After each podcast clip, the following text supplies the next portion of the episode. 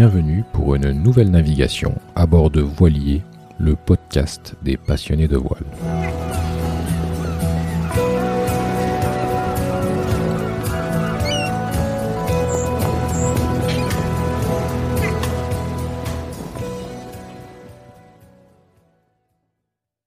Avant de commencer, je vous invite à suivre Voilier sur les différents médias sociaux Facebook, Instagram, Twitter et LinkedIn. Vous y trouverez des citations et des fun facts liés au monde de la mer. Également, n'hésitez pas à liker et commenter ce podcast sur vos plateformes d'écoute favorites et sur voilier.com. v o i x l i 2 e. Merci de noter également que cet espace est disponible pour promouvoir toute activité, produit, compte en relation avec le domaine de la voile et des voiliers.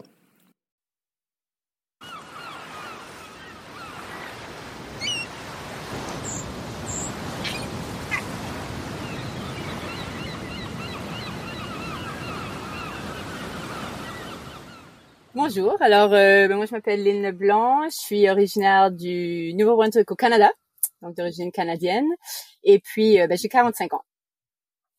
Et moi, Laurent, euh, donc euh, j'ai 47 ans, je suis euh, originaire de Périgueux en Dordogne, et, euh, et j'ai une carrière bah, de sportif pendant pendant mes premières années, et puis aujourd'hui je suis consultant dans le dans le monde du sport à l'accompagnement stratégique des organisations sportives. Très bien. Alors, bah, écoutez, euh, je vais quand même juste introduire comment moi je vous ai euh, trouvé, puisque effectivement, bah, c'est grâce à votre profil Instagram où vous postez des, des photos qui font euh, très envie quand on est passionné de, de voile. hein. Et euh, je vous ai donc, euh, j'ai vu que vous étiez dans une aventure un peu particulière, euh, pas très courante, on va dire, et c'est de, de ça qu'on va essayer de parler euh, aujourd'hui, et notamment donc cette, euh, cette, ce départ que vous faites, euh, cette, ce changement de vie euh, incroyable que vous êtes en train de vivre. Et donc c'est comme ça que, que, que je vous ai rencontré. Donc je vous propose peut-être, avant de, de parler de cette aventure en elle-même, c'est de nous bah, me dire un peu justement bah, votre expérience en bateau. Donc j'ai compris que Lynn c'était plutôt nouveau, et, donc voilà. Et du coup, Laurent, toi, comment comment c'est venu cette euh, comment tu as découvert la voile et comment tu es venu à, à faire euh, ce, ce, ce beau projet?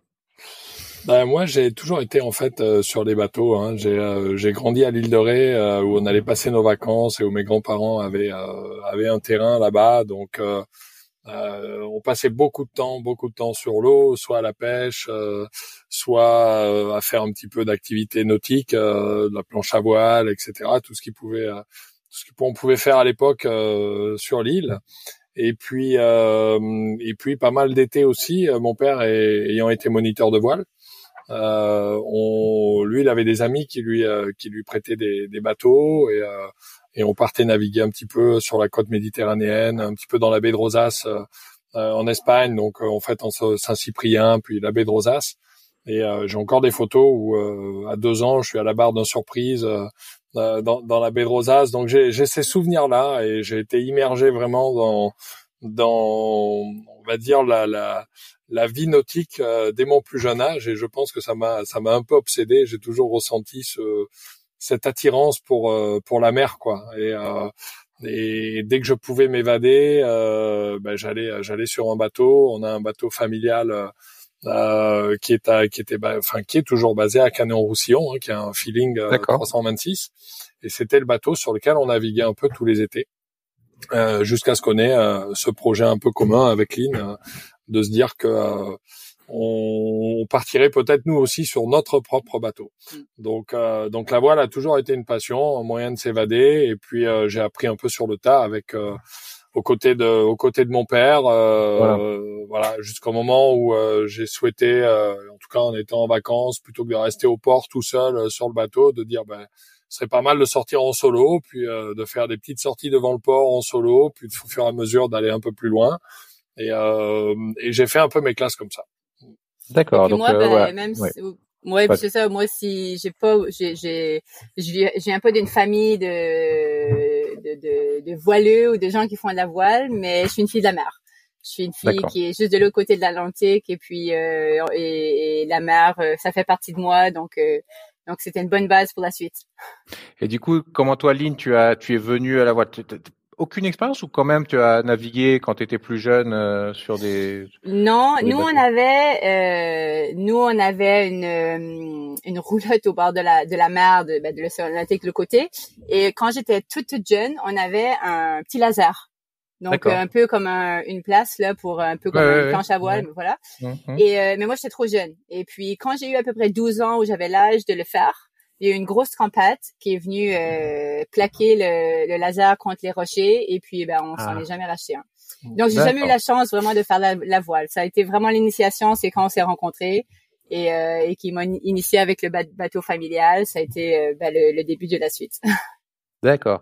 Et ben alors justement cette rencontre là, comment comment elle s'est faite? C'est la voile qui vous a qui vous a réunis ou c'est autre chose? Non, c'est. Vous acceptez d'en parler? Oui, ben on a une, on a une histoire assez atypique, donc on, on va essayer de la faire courte. Mais euh, on est tous les deux issus du, du monde du sport et, euh, et, on était tous les deux consultants pour euh, pour une association euh, en Jordanie. Et, et on s'est croisés comme ça sur un projet commun. Et puis ensuite, et un mois plus tard, il m'a invité pour de, à venir passer deux semaines en juillet en Méditerranée. Donc, euh, ça a été le, le, coup de foudre de, de profiter de, de, la Méditerranée. On a fait la, la voile pendant deux semaines. C'était vraiment fantastique. Donc, euh, donc ça, ça a été vraiment le, le début. Ensuite, on, on, a déménagé au Canada pour quelques années plus tard euh, s'établir en France. Et ensuite, ben, petit à petit, euh, le projet de, de partir vivre sur un bateau, c'est c'est créé. Concrétisé. L'avantage, c'est que sur un bateau, on voit tout de suite si euh, si ça passe ou pas, hein, si la connexion se fait. Donc euh, donc euh, là pour le coup, les, deux semaines de tentative ont été ont été fructueuses. Et puis euh, non, ce qu'on avait euh, quand on s'est rencontrés, ce qu'on avait en commun, c'était le volleyball. Donc on était tous les deux. moi, j'ai fait du haut niveau en volley en France. Et, et Lynn, elle, a travaillé pour la fédération canadienne de volleyball. Et donc ça a été tout de suite, au bout de, de, de, allez, de 30 secondes euh, de discussion, on s'est aperçu qu'on avait plein de gens en commun et, euh, et que c'était un tout petit monde. Donc, euh, donc c'est le volet qui nous a réunis, puis on a poursuivi ensuite avec la voile. Mm. Le volet en Jordanie et la voile. Exactement. c'est ça. c'était un projet humanitaire. C'était toujours assez atypique. C'est ça, ça, exactement. C'était un projet humanitaire. D'accord. Ok, mm. bah, c'est très beau très beau, très beau. Et alors cet accent, euh, Lynn, c'est un accent plutôt euh, donc acadien. New Brunswick. Euh, c'est ça. Québécois. New Brunswick, euh, c'est non, c'est la seule province officiellement bilingue du Canada. D'accord. Donc le Québec est francophone, le Nouveau-Brunswick est bilingue et toutes les autres sont principalement anglophones. Donc j'ai grandi en français, mais l'anglais était aussi très omniprésent, donc très bilingue. C'est c'est l'Acadie. C'est un tellement bel accent, j'imagine que Laurent a dû craquer aussi grâce à ça. ouais, en fait, moi j'ai Oui, vas-y. même si même si parfois on s'aperçoit que de l'autre côté de l'Atlantique, ils parlent un français qui date d'il y a quelques siècles ici hein, des fois. Donc euh, on a besoin de du sous-titrage quoi. Attention à ce que tu dis hein. euh, et moi ouais, je peux vous dire, j'ai habité trois ans quand j'étais petit euh, à Montréal parce que c'était mes parents qui mon père qui devait partir pour travailler là-bas. Et euh, j'ai mon fils, mon grand-fils qui a, qui a maintenant 21 ans, qui fait ses études à Montréal aussi. Là, ah oui. Euh, j'ai une petite histoire avec le, le Canada aussi. Ah ben voilà. Il reviendra plus, il va rester au Canada. Après. Ben, c'est tout le mal que je lui souhaite, on va dire. Ouais, ouais, ouais, ouais, ouais, c'est sûr. Bon, et euh, donc ça, voilà, on a un peu abordé la partie euh, formation, vos, formations, vos expériences en, en, voile. Et donc tu parlais, euh, Laurent, de, d'expérience en solo, c'est-à-dire que tu es parti avec euh, le gros le gros voilier là, le, feeling tout seul ou c'était déjà plus... Ouais. Oui, oui, c'est ça. Je, alors, j'allais pas très très loin, hein, mais euh, mais je faisais des, euh, je faisais des naves euh, un petit peu sur euh, bah, sur notre zone de navigation entre Collioure, Port-Vendre, voilà, le Cap Créus, etc. Et et, et moi, ça m'a fait un peu la main et et sur bah, sur les, les, difficultés de la nave en, en solo. mais j'ai pris énormément de plaisir en fait. c'est vrai que j'avais fait quelques traversées, mais plutôt en en binôme après vers vers les Baléares déjà. J'avais euh, convoyé des bateaux euh, entre euh, Binic et, et La Rochelle à deux reprises. Donc j'avais l'expérience un petit peu de l'Atlantique et, de, et de la Bretagne, dans, les beaux coins de la Bretagne, euh, et, et, surtout l'expérience de la Méditerranée, quoi. Et et au fur et à mesure, ben, j'ai pris euh, naturellement quelque part le, le l'initiative d'amener euh, d'amener la famille, les enfants, euh, passer passer quelques jours toujours en, en Ave et puis c'est un peu comme ça que je voilà j'ai continué à prendre de l'expérience un peu en tant que chef de bord en apprenant sur le tas mais en ayant eu quand même beaucoup beaucoup de bonnes bases de mon père. Et j'ai toujours été observateur en fait hein, de, de ce qui se passait. Donc mais j'ai vraiment commencé à naviguer tout seul quand j'avais après ma carrière de volleyeur, donc à peu près à 28 ans, 28-30 ans. Ok, oui, j'entends quand même une, une solide expérience, effectivement. C'est mmh. intéressant.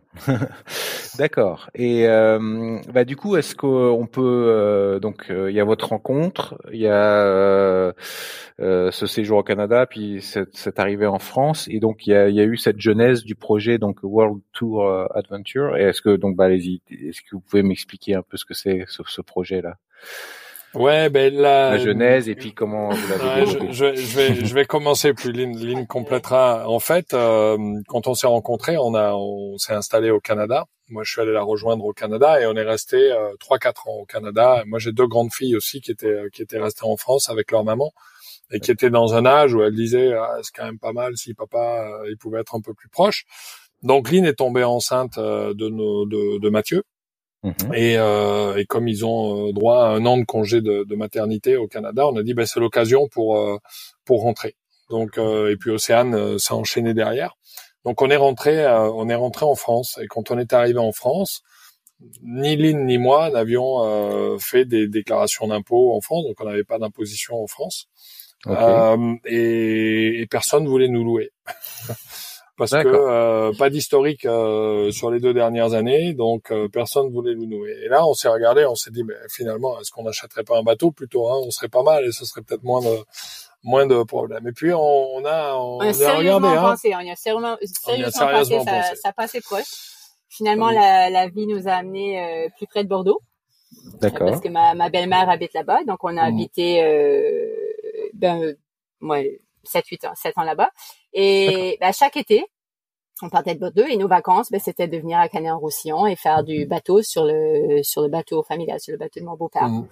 Donc euh, donc euh, c'est comme ça que moi j'ai vraiment été initiée euh, puis avec avec les enfants, mais j'avoue que j'étais plus dans un rôle de tu vois, je m'occupais des enfants, on profitait, c'était vraiment en mode vacances. Mmh, et puis euh, et puis au fil fil de l'eau, ben on est tous les deux des gens qui aiment qui avons beaucoup voyagé avec euh, avec le sport et, et nos nos nos, nos, travail respectifs. Et mm. puis euh, ça nous mijotait dans la tête de, de, de, faire quelque chose avec les enfants. Ils commençaient à être scolarisés. On avait vraiment envie de leur faire découvrir quelque chose de différent. On voulait qu'ils aient une autre perspective de par le monde. Et puis, euh, et puis Laurent, il, chaque chaque année après revenir du, du, du, voyage en bateau, il disait ah Béline, ça dirait pas de partir en, en voyage avec les avec la famille tout ça? Puis là, moi, moi, j'avais ma liste de raisons pour ne pas partir était très longue. Donc, en le voyage en Canet et Bordeaux, je l'avais déjà découragé que c'était pas possible.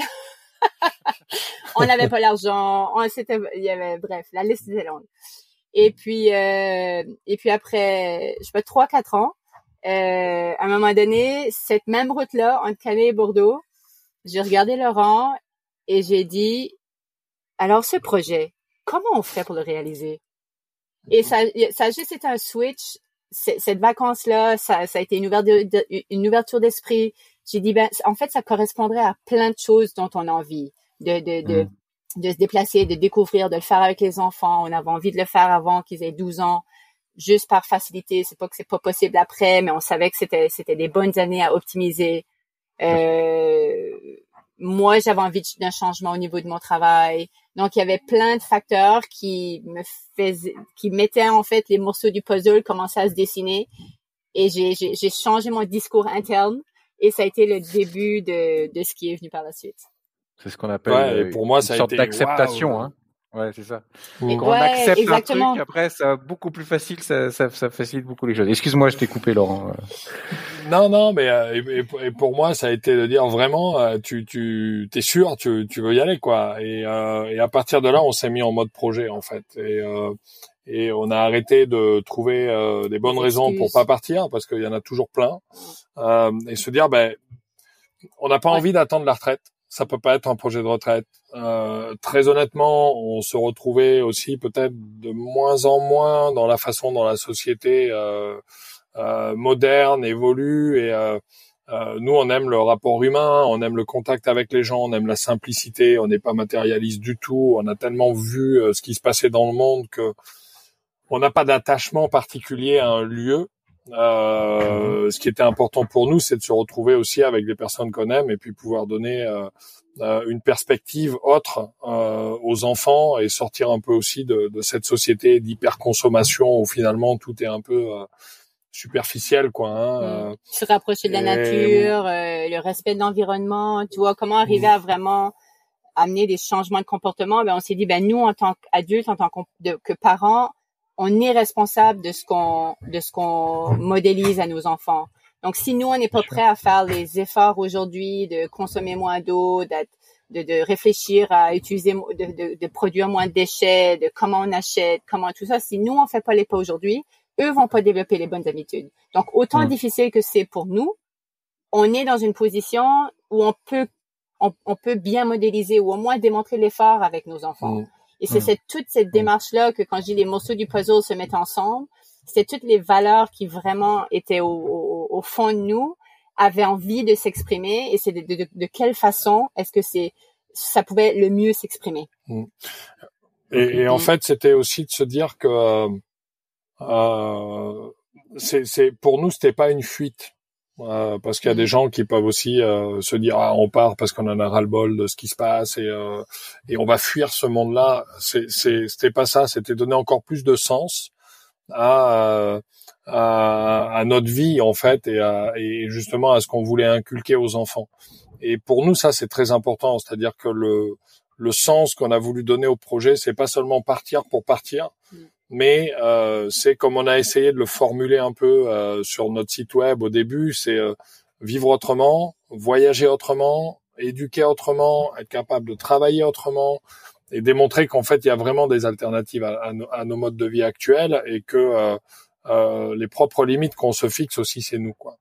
Et je pense qu'à partir du moment où on donne du sens à notre projet, on est capable de pouvoir accepter tout un tas d'obstacles et mm. tout un tas de coups durs parce que justement, on est sur quelque chose qui est profond en fait. Mm. Euh, et ça, on a passé beaucoup de temps pour vraiment bien l'articuler au début. Ouais.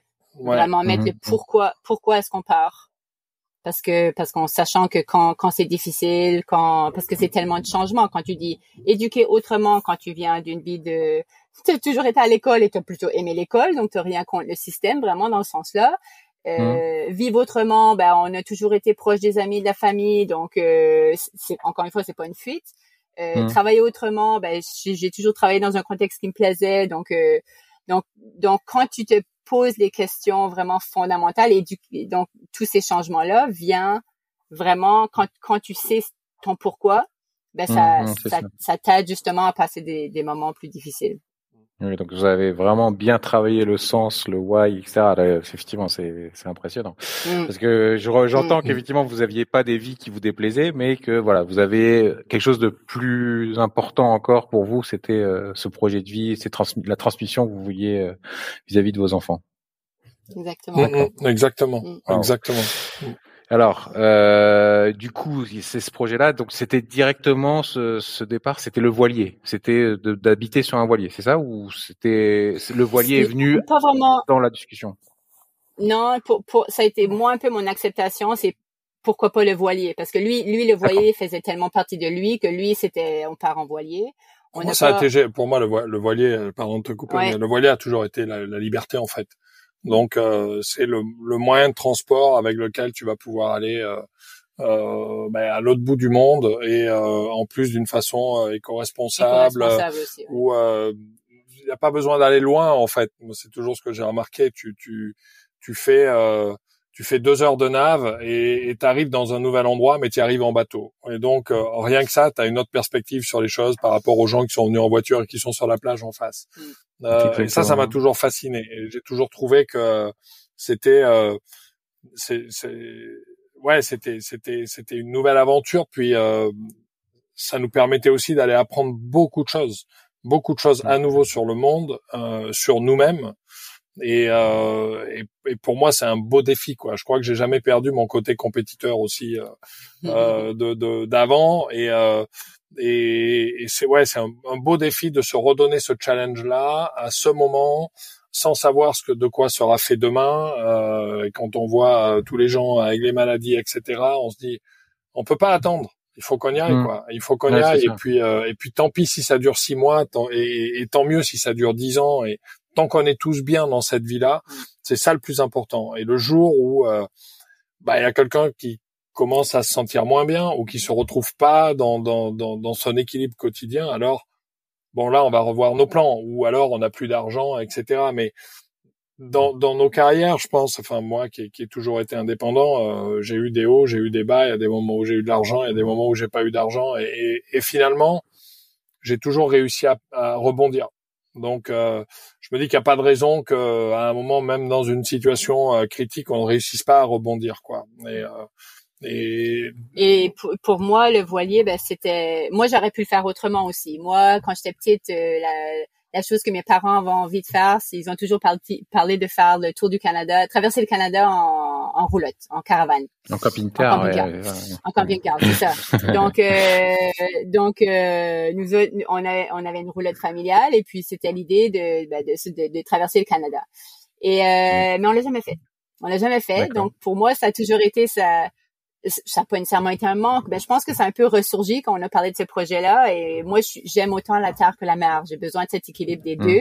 Donc, j'avais des quelques réticences par rapport à autant tous les avantages que Laurent vient de nommer par rapport à la voile. Pour moi, il y avait aussi euh, des fois, ben, quand tu quand as la voile, tu, tu, tu arrives d'un pays vers un pays étranger, ben on te perçoit aussi d'une certaine manière quand tu arrives en voilier. Donc parfois mhm. le rapprochement avec la culture locale, c'est pas toujours évident parce que tu as une certaine perception avec les gens qui et euh, et aussi tu, tu n'es pas à terre, donc le déplacement à terre il demande une certaine logistique, donc c'est un effort pour toujours un peu. Donc tout ça pour dire que que pour moi j'aurais pu le faire autrement, mais mais c'était c'était tellement naturel pour nous de le faire à la voile que c'était c'était notre départ comme ça. D'accord. Très bien. Et du coup, alors vous avez quand vous avez pris la décision, go, on y va. Il y a eu le choix du voilier, c'est ça? Qu'est-ce que comment ça s'est passé là? Vous avez commencé à prospecter Vous avez vous étiez fiché un budget, j'imagine Ouais, ben, depuis, de, ben, depuis qu'on est arrivé, depuis cette idée d'arriver en France et de peut-être s'acheter un bateau, on avait déjà commencé quand il y avait des, des salons nautiques, qu'on allait voir juste juste pour rêver. on allait juste, c'était même pas dans l'idée de l'acheter. C'était même pas, c'était même pas une possibilité à ce moment-là. Le rêve est déjà le premier pas vers quelque chose, hein. mais, euh... mais c'est vrai. Moi, je rêve d'un voilier, donc euh, bon, peut-être qu'un jour. ouais, ben, c'est bah ça, ouais. c'est ça, ça commence comme ça. Et quand j'ai vu euh, la photo euh, tout à l'heure euh, sur de, de, du Dailer là. Oui. Ouais, super bateau. C'est pas première fois sur un Dailer. Euh, c'est un Dailer 34 de il y a 3-4 ans. Mmh. Euh, très très bon bateau. Très belle découverte. Ouais, bon, ouais, pas un bateau de près, mais un bateau de, de portant, excellent bateau de portant et mmh, mmh, ouais, vraiment du bonheur. top, top. mais euh, euh, ouais, le, le c'est vrai que c'était le aller, aller déjà dans les salons nautiques, c'est déjà arrivé à, à, ce que tu veux. Euh, dès que Lynn m'a dit, euh, ok, comment on fait pour réaliser ça? En fait, on s'est mis en mode euh, réduction de dette déjà parce qu'on voulait euh, on voulait partir, euh, on va dire le plus sereinement possible euh, financièrement et puis et puis on a essayé d'ajuster un peu nos projets professionnels sur trois ans pour se dire comment on arrive vraiment à, à gagner plus le plus possible pour être capable de pouvoir se payer un bateau. Et euh, en réalité, là où on a pris un risque, euh, c'est que euh, on n'a pas, nous, on n'a jamais été propriétaire. enfin Lynn était au Canada, mais euh, voilà, c'est c'est mais euh, mais on a voilà, ça a été une, opération blanche, mais on a on avait on n'a pas de on n'a pas d'avance financière particulière, donc euh, on s'est dit euh, le rythme de vie que l'on a aujourd'hui en habitant dans une maison à Bordeaux et en étant locataire, il faut qu'on ait le même rythme de vie dans un bateau, sauf que là, ben, le bateau il sera à nous. Donc on l'a financé avec euh, avec un prêt et, euh, et tout en réduisant euh, tout en réduisant nos dettes en amont. Euh, après, on, on, continue malgré tout à, à travailler à distance. Euh, moi, mon métier euh, me permet de, de, pouvoir travailler à distance, même si on y verra peut-être tout à l'heure. Mais le, le j'ai été, mon activité a été quand même pas mal impactée par par le Covid, plus que plus que ce que je pensais. Et puis, Lynn aussi, elle peut peut travailler à distance sur sur du mi-temps. Donc, euh, donc on, on s'est dit qu'on allait euh, éventuellement pouvoir soutenir notre voyage de cette manière-là et, euh, et, finalement toujours euh, toujours retomber sur nos sur nos pieds avec euh, avec ce mode de ce mode de fonctionnement là. Mm. Après ça a aussi ses défis et ses challenges au quotidien. Hein. Mm. Mm-hmm. Et puis donc quand on a commencé à chercher pour le bateau, ben, Laurent il avait toujours un peu une idée préconçue d'un certain bateau. D'accord. Jusqu'à jusqu'à jusqu'à parce que voilà, il a toujours euh, c'était toujours son attirance un peu naturelle et puis moi j'ai dit il faut qu'on sorte des sentiers battus, il faut qu'on on s'ouvre les les champs du possible parce mhm. qu'en fonction de notre budget, ça ne va pas rentrer. Donc si on veut partir, il faut qu'on fasse des concessions, il faut qu'on trouve euh, tu vois, on était au début, on cherchait plutôt un bateau de 10 ans euh, avec XXX caractéristiques. Après, ben, on est allé plutôt dans les bateaux de 30 ans qui correspondaient un peu plus avec les caractéristiques de bateaux de long voyage en termes d'autonomie d'eau. Euh, on voulait euh, de d'énergie, euh, habitabilité, euh, sécurité, tout ça. On voulait pas, on on voulait vraiment un, c'est ça, un, bateau de, de, long cours. Vous, et, vous, euh, aviez une taille prédéfinie, vous vouliez une taille minimum, euh, un nombre de ben, cabines On avait relatif à Laurent. Ouais, on a, on, on, avait, on avait des critères. euh, on avait des critères où on se dit, bah, il y a des périodes où on sera 6 voire 7 à bord, euh, puisque moi j'ai aussi mes deux grandes filles qui potentiellement peuvent venir nous rejoindre. Euh, donc euh, et, moi, en mesurant deux mètres, euh, mm. je voulais aussi un bateau où il y ait de l'espace, où je sois pas en train de me cogner en permanence. Euh, donc, où on ait quand même un certain confort. Et en se disant euh, aussi que l'habitabilité intérieure est aussi importante que l'habitabilité extérieure. Parce que même si mm. on pense qu'on vit beaucoup dehors, on vit aussi beaucoup à l'intérieur. Mm. Donc, on voulait que les pièces, les, les, cabines pour les enfants soient assez spacieuses pour qu'ils s'y sentent bien, pour qu'ils puissent on voulait que Laurent puisse être bien et pas, euh, pas la penché, euh, c'est ça parce que mmh. il a, il a vécu pendant longtemps. Mmh. Euh, et puis même si on adore le bateau, euh, mon beau-père, ça a toujours été ça. Il revenait après deux semaines et puis il y avait toujours un torticolis. donc, euh, je sais ce que c'est. Je fais 1m89, mais euh, ouais, ouais. Ah, donc euh, c'est la même chose. Hein. On est d'accord. On est d'accord. Au début, on cherchait pour un 46 pieds. On était plutôt dans le 46. Puis ben Laurent, puisqu'il essayait de pousser, pousser l'enveloppe, c'était du 40. 7, ensuite c'était du 50, après ça c'était du 52, puis là moi j'ai dit stop. non, mais après on a affiné. En fait, on a fait, euh, on était, on était vraiment d'accord sur l'équipement au départ, et on voulait un bateau sur lequel on ait le moins de frais possible et d'investissement à faire en termes d'équipement. Oui, on, voulait, déjà un bateau qui soit autonome et qui soit prêt pour. Euh, et on voulait pas, on voulait pas faire de réparation. On voulait, ben voilà, on voulait faire le moins, de, gros travaux possible. Mm. Et, euh, et finalement, euh, en ayant écumé beaucoup euh, et, fait une veille, euh, on a fait une veille pendant deux ans hein, sur mmh. euh, sur les ah bateaux qui sortaient, etc. Parce que euh, bon voilà, on, on, regardait puis puis sur une veille internet, un jour on a un bateau qui sort dans nos prix et euh, 52 pieds, super bien équipé, qui était basé aux Antilles, enfin aux Bahamas. Et là, je dis Aline, euh, regarde ce bateau, quoi. Il, a exactement le seul critère auquel il répondait pas, qu'on avait nous plutôt pour une, une vision euh, confortable au mouillage, c'était les deux barres à roues. Voilà, il avait qu'un cockpit central avec une barre à roues, qui finalement, après coup, je me dis, on est vraiment très très content parce qu'en Ave, c'est hyper sécurisant. Et, euh, et, je regarde ce bateau et je ne connaissais absolument pas. En fait, c'est un Dynamique 52. Et euh, qu'est-ce que c'est que ce bateau-là? Euh, Et je, je, je cherche Alors, qu'est-ce que c'est que ce bateau-là? Parce que je connais pas du tout non plus. Eh ben, c'est ça. c'est le, le, la fille Jeannot euh, qui avait monté euh, ce chantier en 86, plutôt spécialisé sur des bateaux de grosses unités.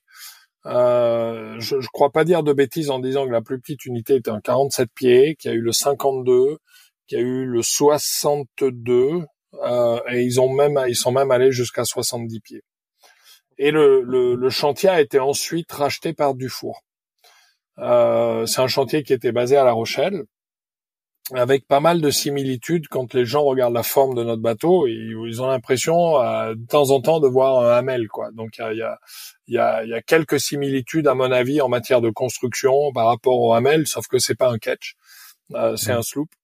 Et, euh, et ce bateau, il a été fait à 15 unités. 17. Ouais, ou 17, unités. 17, 17 unités, ouais, simplement.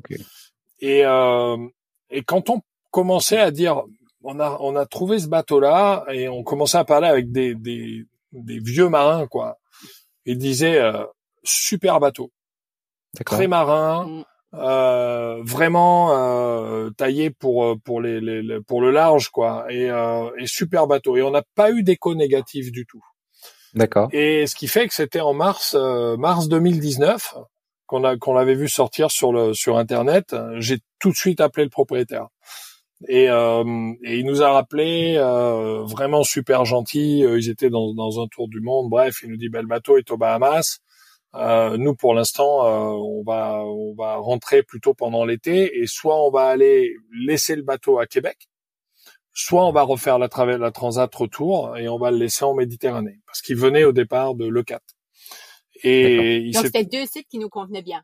Ouais, parce que pour rentrer au Canada Québec ou aller exactement euh, où est où est notre, notre bateau familial. Exactement. Et, euh, et il se trouve qu'il est revenu en Méditerranée et euh, dès qu'il est arrivé, je suis allé voir le bateau et avec Lynn, on avait vu des bateaux en alu euh, qui étaient euh, qui, qui, avaient un, intérieur euh, plutôt cosy et un peu différent. Alors toujours avec le, le, le, pont panoramique, plusieurs niveaux. Enfin, on avait trouvé ça sympa par mm. rapport à, à la, la, la, descente casse-gueule qu'on peut avoir dans la plupart des bateaux. Puis on est un peu en euh, un peu des escaliers ou euh, voilà. des escaliers euh, normales comme dans une maison, tu as deux mm. trois escaliers où tu descends un peu progressivement, mm, donc ça change d'une descente. Plus et, et, quand je suis rentré dans le bateau, j'ai dit waouh, Lynn était au Canada à ce moment-là, donc je l'avais vu tout seul et euh, j'ai dit hmm, non seulement j'ai après j'ai eu un super bon contact avec l'ancien le, propriétaire et euh, et euh, et puis le bateau me, me plaisait vraiment.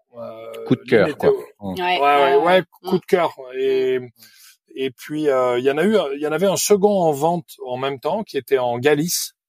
Donc euh, pour comparer, j'étais quand même allé voir le, le, bateau en Galice qui était aussi super bien équipé, euh, plus peut-être pour pour des, navigations dans les mers du sud ou, ou plus au nord.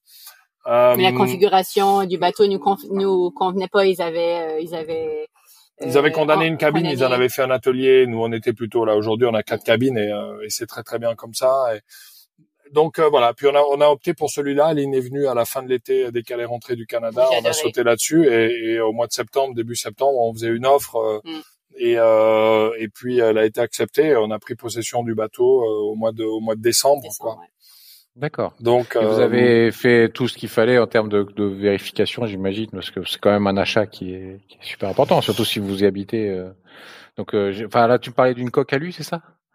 Non, ouais, non, là c'est c'est polyester. Hein. On est en, ah, polyester. on avait, on s'était inspiré d'un d'un.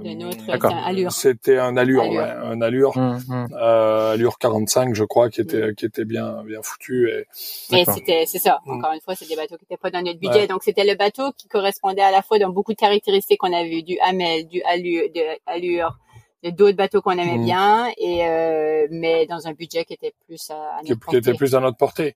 Et, et, là, à partir du moment où on, on s'engage, en fait, hein, où on fait l'offre euh, d'achat, euh, on rentre complètement dans l'inconnu parce que euh, bah, acheter, nous, c'est vraiment le premier bateau qu'on achète. Euh, il y a une vraie différence entre naviguer euh, deux ou trois semaines chaque été où finalement bon, il n'y a pas trop de soucis qui, qui se passent et, et, et puis acheter vraiment son, son bateau. Donc on a eu la chance d'être bien entouré, c'est-à-dire que à Canet-Roussillon, on avait avait des amis qui euh, bah déjà un, très bon ami qui lui avait bossé chez Jeannot pendant des années, donc euh, qui s'occupait de toute la livraison des bateaux, des convoyages, euh, du service après-vente et, et qui avait fait tous les accastillages, etc. Donc il savait de quoi il parlait. On n'a jamais hésité à le solliciter pour lui dire viens voir qu'est-ce que tu penses de ce bateau-là.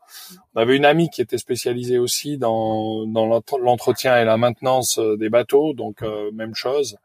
Et puis, euh, et puis après, on, a fait passer un expert. Donc, on s'est dit que ça valait la peine de faire passer un expert. C'est moi, ça m'a beaucoup aidé euh, parce que ça m'a permis de voir euh, euh exactement euh, ce qu'il fallait regarder. Euh, les gens ont passé une journée entière sur le bateau, donc avec pas mal d'explications. Donc, ça a commencé à m'éclairer même si euh, il faut être certain que les experts ils se couvrent hein, en cas de en cas de en cas de pépin hein, ils sont mais ils sont dans leur rôle aussi. Mm. Par contre, euh, le rapport est extrêmement bien détaillé et je l'utilise encore quand euh, parce qu'on connaît jamais assez son bateau hein, et, et je l'utilise encore. Des fois, je me replonge dans le rapport d'expertise et je me dis tiens qu'est-ce qu'ils avaient noté là-dessus? Euh, donc donc ça ça a été ça a été vraiment vraiment très très positif. Et puis euh, et puis après, bah, ça nous a amené à, à passer à l'achat vraiment. Euh, et on avait vu qu'il fallait qu'on fasse. Euh, bon, on avait une révision moteur à faire euh, qui a pas été euh, qui a pas été simple, mais qui a qui a été euh, qui a été vraiment importante pour nous à plusieurs niveaux. Ben, ce qui est arrivé après, mmh. c'est qu'une fois qu'on a on a acheté le bateau, on a pris possession fin ben, à Noël 2019. Et puis, tout de suite, on l'a amené à Canet-Roussillon. Donc, on a eu une place à Canet-Roussillon. Ça fait que ça, on était chanceux. Donc, c'est là où est tout notre réseau. Donc, déjà, c'était un avantage. Et, et puis, ben, trois mois plus tard, c'était le confinement. Ah, donc, oui, exact. nous, on a décidé au, début, c'était on voulait attendre que la fin de l'année scolaire. Euh, donc, on restait à Bordeaux jusqu'à la fin de l'année scolaire. On avait payé pour une place au port pour un an. Donc on s'est dit, bah, au moins on a la période entre septembre et décembre pour partir, où on laisse aller notre place en septembre. Et mmh. puis, euh, bah, puisque on a vu que le confinement, bah, les enfants allaient plus à l'école, on a fait un confinement volontaire dans le bateau. et ça a été l'occasion, c'était un mal pour un, bien en quelque sorte, parce que ça nous a plongé dans notre projet. On a commencé à faire l'éducation euh, des enfants sur le bateau. Et Laurent, ben, il s'est complètement mis sur euh, démonter le, le, moteur. Euh, il s'est mis donc vraiment apprendre à connaître le bateau à sec. On a on a habité pendant pendant. On a été euh, on a été presque deux mois sur la zone technique euh, tout seul à Canet parce qu'en fait on a on avait réservé notre sortie d'eau entre le 13 et le 17 mars 2019. Ah bah oui. Et 16 mars, boum. Euh, 2000, 2019, le 2020. 2020. Oui, oui. Le 16 mars, le confinement est le confinement est annoncé. Et donc, euh, ben, on s'est dit, ben, de toute façon, euh, là, on, reste sur le bateau, quoi. Mm. Euh, et on va, on va, on va voir si on est capable de le remettre à l'eau, pas le remettre à l'eau.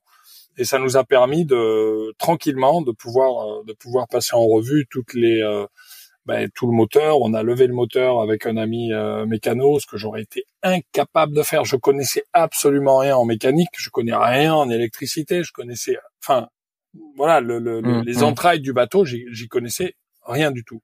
Et en fait, euh, ben, ça a été des cours accélérés. On avait prévu au départ d'aller faire euh, des, des stages en mécanique. Euh, ben là, j'ai eu le stage en mécanique sur mon moteur que je maîtrise parfaitement bien aujourd'hui. Ou ben, depuis, depuis, j'ai, c'est un Perkins 80 chevaux qui est placé au milieu du carré en fait, hein, sous la sous la table du carré. et pour le lever, donc il faut démonter tout le carré, mais mais euh, voilà, on le lève, on le lève nous-mêmes. Euh, on a changé les cylindres blocs, on l'a, on l'a, on l'a désossé, on a. Tout ça, ça, ça, ça, ça a porté ses fruits mm. parce que après, avec toutes les pannes et les pépins qu'on a eu, j'avoue que ces connaissances de savoir où aller fouiller ou se mm. questionner, ça, ça a valu la peine. Mm. Alors, je veux juste, si vous permettez, euh, qu'on revienne parce que ça peut intéresser, je pense, les auditeurs. C'est euh, vous achetez un bateau, donc vous avez euh, voilà, vous avez un 52 pieds, donc j'imagine que l'expertise quand on veut acheter son bateau a un coût enfin qui est proportionnel à la taille du bateau, mais euh, vous pouvez nous donner une idée du prix d'une expertise détaillé comme vous avez pu l'avoir? Ben, nous, euh, le l'expertise, alors sur un bateau qu'on a acheté 125 000 euros, euh, le coût de l'expertise était de 1000, 1500. 1500 euros à peu près. Euh, ça c'est par rapport au prix ou c'est par rapport à la taille du bateau qui, facture non, les experts? c'est, c'est, je pense c'est par rapport à la taille du bateau. La taille et, du bateau. Euh, et autant que ça leur prend en fait euh, pour pour passer tout en revue quoi. Et ouais, j'imagine nous, on, a, on, a trouvé que c'était euh, un investissement euh, qui valait vraiment la peine. Euh, ouais, bah, D'une part parce que voilà, il y a la mise sur sangle, on vérifie aussi s'il n'y a pas d'osmose, etc. Et euh, pour moi, c'était rassurant. Voilà. Ouais, bien sûr. Euh, pour moi, c'était rassurant. Si euh, après dix ans, je, je je j'ai suffisamment d'expérience et que je me dis bon bah maintenant j'en ai passé des bateaux en revue, euh, je sais quoi regarder. Même aujourd'hui, hein, il y a des choses qui ne sont pas vues à l'expertise et, et, où je mettrais peut-être plus un petit peu d'attention. Euh, là, je verrai. Mais en tout cas, c'était c'était vraiment rassurant pour moi. Ouais, Puis même si on, moi là où j'avais fait ma formation au Turiard, j'avais j'avais fait avec Infonav, Infonav avec Marc Hélary à La Rochelle, qui est un super mm-hmm. euh, formateur. Et lui était dans ses débuts aussi pour euh, recevoir la formation pour accompagner les gens qui veulent acheter des bateaux, pas comme pas comme expertiseur, mais les accompagner vraiment dans bien aller chercher être du côté du consommateur. D'accord. Et, et, et, genre les accompagner dans cette dans cette éducation là de quoi regarder parce que souvent quand quand c'est l'achat de ton premier bateau, euh, tu ne sais pas exactement quoi regarder et, euh, mm. et, et, finalement, avec le timing et le, et le, déplacement, et nous, on était plutôt à Canet, ça c'est ça s'est pas produit. Mais euh, mais mais retour en arrière, je pense que c'est de l'argent bien investi, d'être bien accompagné dans l'achat de son bateau, surtout pour son premier bateau, parce que c'est vraiment dans les petits détails qui peuvent être des surprises par la suite pour euh, pour des réparations, pour parce que si tu sauves, euh, tu vois, un, un investissement de quelques mille euros au début, versus euh, une réparation de 5-10 000 après, c'est ça, ça, se, ça, se, ça se prend facilement. Donc, c'est des choses que tu peux négocier aussi dans le, dans le prix d'achat. Donc, c'est des, des gens... votre maison. C'est votre maison, hein, donc ça. Euh, voilà. Exactement. Exactement. Donc, c'est des types d'accompagnement qui, euh, tu vois, pour pour les gens qui sont dans le début de cette de cette de, de, de ce projet-là, qui ça vaut la peine. Bien sûr, bien sûr. De Et alors, euh, moi, je me pose des questions euh, parce que j'en vois pas mal euh, quand même sur sur les réseaux sociaux qui qui font ces changements de vie. Mais très concrètement, comment, comment ça se passe C'est quoi votre adresse? C'est quoi quand, quand, vous allez maintenant partir Là, vous êtes encore en Europe, donc j'imagine que c'est les formalités pour arriver dans un port sont plutôt simples mais quand vous allez quitter l'Europe, euh, vous allez devoir euh, présenter des papiers. Euh, c'est quoi Comment ça se passe tout ça là? Hmm. Ben là on est dans on est dans les débuts, donc il y a, y a, certaines choses qu'on a fait, certaines, certaines choses qu'on se dit ben on les fera une fois qu'on va on va traverser l'Atlantique, par exemple. Ben, au niveau des au, niveau des impôts, on est notre imposition elle est toujours en France, donc on a une adresse fiscale en France. Euh, comment du coup, c'est ce que je peux permettre, vous avez un, gardé un, un pied à terre en France du coup? Non, on a on a vous pas. êtes domicilié chez les parents Ouais, on n'a pas on n'a on a pas de, de pied à terre. On a on est resté euh, domicilié euh, jusqu'à présent au port de Canet, euh, en fait notre bateau était là-bas. Hein.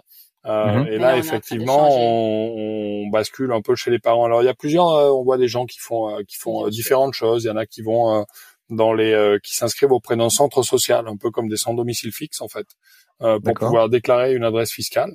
Et, euh, et à partir de cette adresse fiscale là, bah, au moins ils reçoivent leurs leur papiers, etc. Euh, je crois qu'ils peuvent pas rester plus de deux ans ou, euh, ou trois ans sur une adresse comme ça.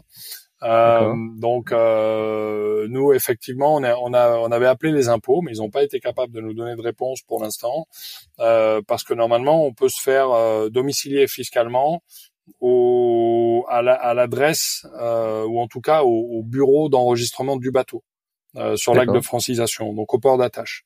Euh, donc on peut déclarer ça, mais pour l'instant, euh, les impôts n'ont pas été capables de nous répondre. Donc, donc on a c'était plus pratique de, de lier avec un, un, lien familial où on a un contact et puis tout se passe bien. Donc ça, et puis, ouais, le courrier arrivera chez le courrier. le courrier ça. arrive, donc, le euh, courrier au lieu suit. de le retransférer, euh, on est en toute confiance. Donc si si, si la, la, relation est bonne et qu'il y a une confiance dans l'ouverture de vos courriers et tout ça qui peuvent aussi être sensibles. Donc c'est pas pour tout le monde. Bien sûr. Euh, pour nous, ça, pour nous, ça posait pas de soucis. Et après, puis, après, c'est vrai qu'on est à l'époque du numérique, hein, donc, donc on a beaucoup beaucoup de choses mm. en digital aujourd'hui. Et on a essayé finalement, de réduire le plus possible. Tu en, vois. en termes de paperasserie, mm. on, on, on, perd on perd ouais. quasiment rien quoi. Voilà, il y a très très peu de courriers qui arrivent aujourd'hui euh, à la Bresse. Au niveau euh, de bah, l'assurance maladie, on a toujours. Oui, c'est ce que j'allais poser. Mmh. Donc l'assurance maladie, euh, donc on n'a pas de mutuelle. Pour l'instant, on a, on a choisi de bah, de pas prendre de mutuelle. On s'est inscrite à la carte européenne, euh, la carte d'assurance carte européenne d'assurance maladie. C'est ça? Oui. Donc euh, comme ça, on est couvert au moins là-dessus. Et puis mmh. là, ben, on vient juste de faire nos premières premières démarches parce qu'avec euh, avec le, le, le, Laurent qui s'est fait une luxation ouverte du pouce, ben on a eu à, on a eu besoin de de, de soins hospitaliers d'aller ouais de soins. Donc euh, ben là, on vient de faire nos premières déclarations puis on va voir comment ça se passe. si si ça se passe comme on comme on le souhaitait.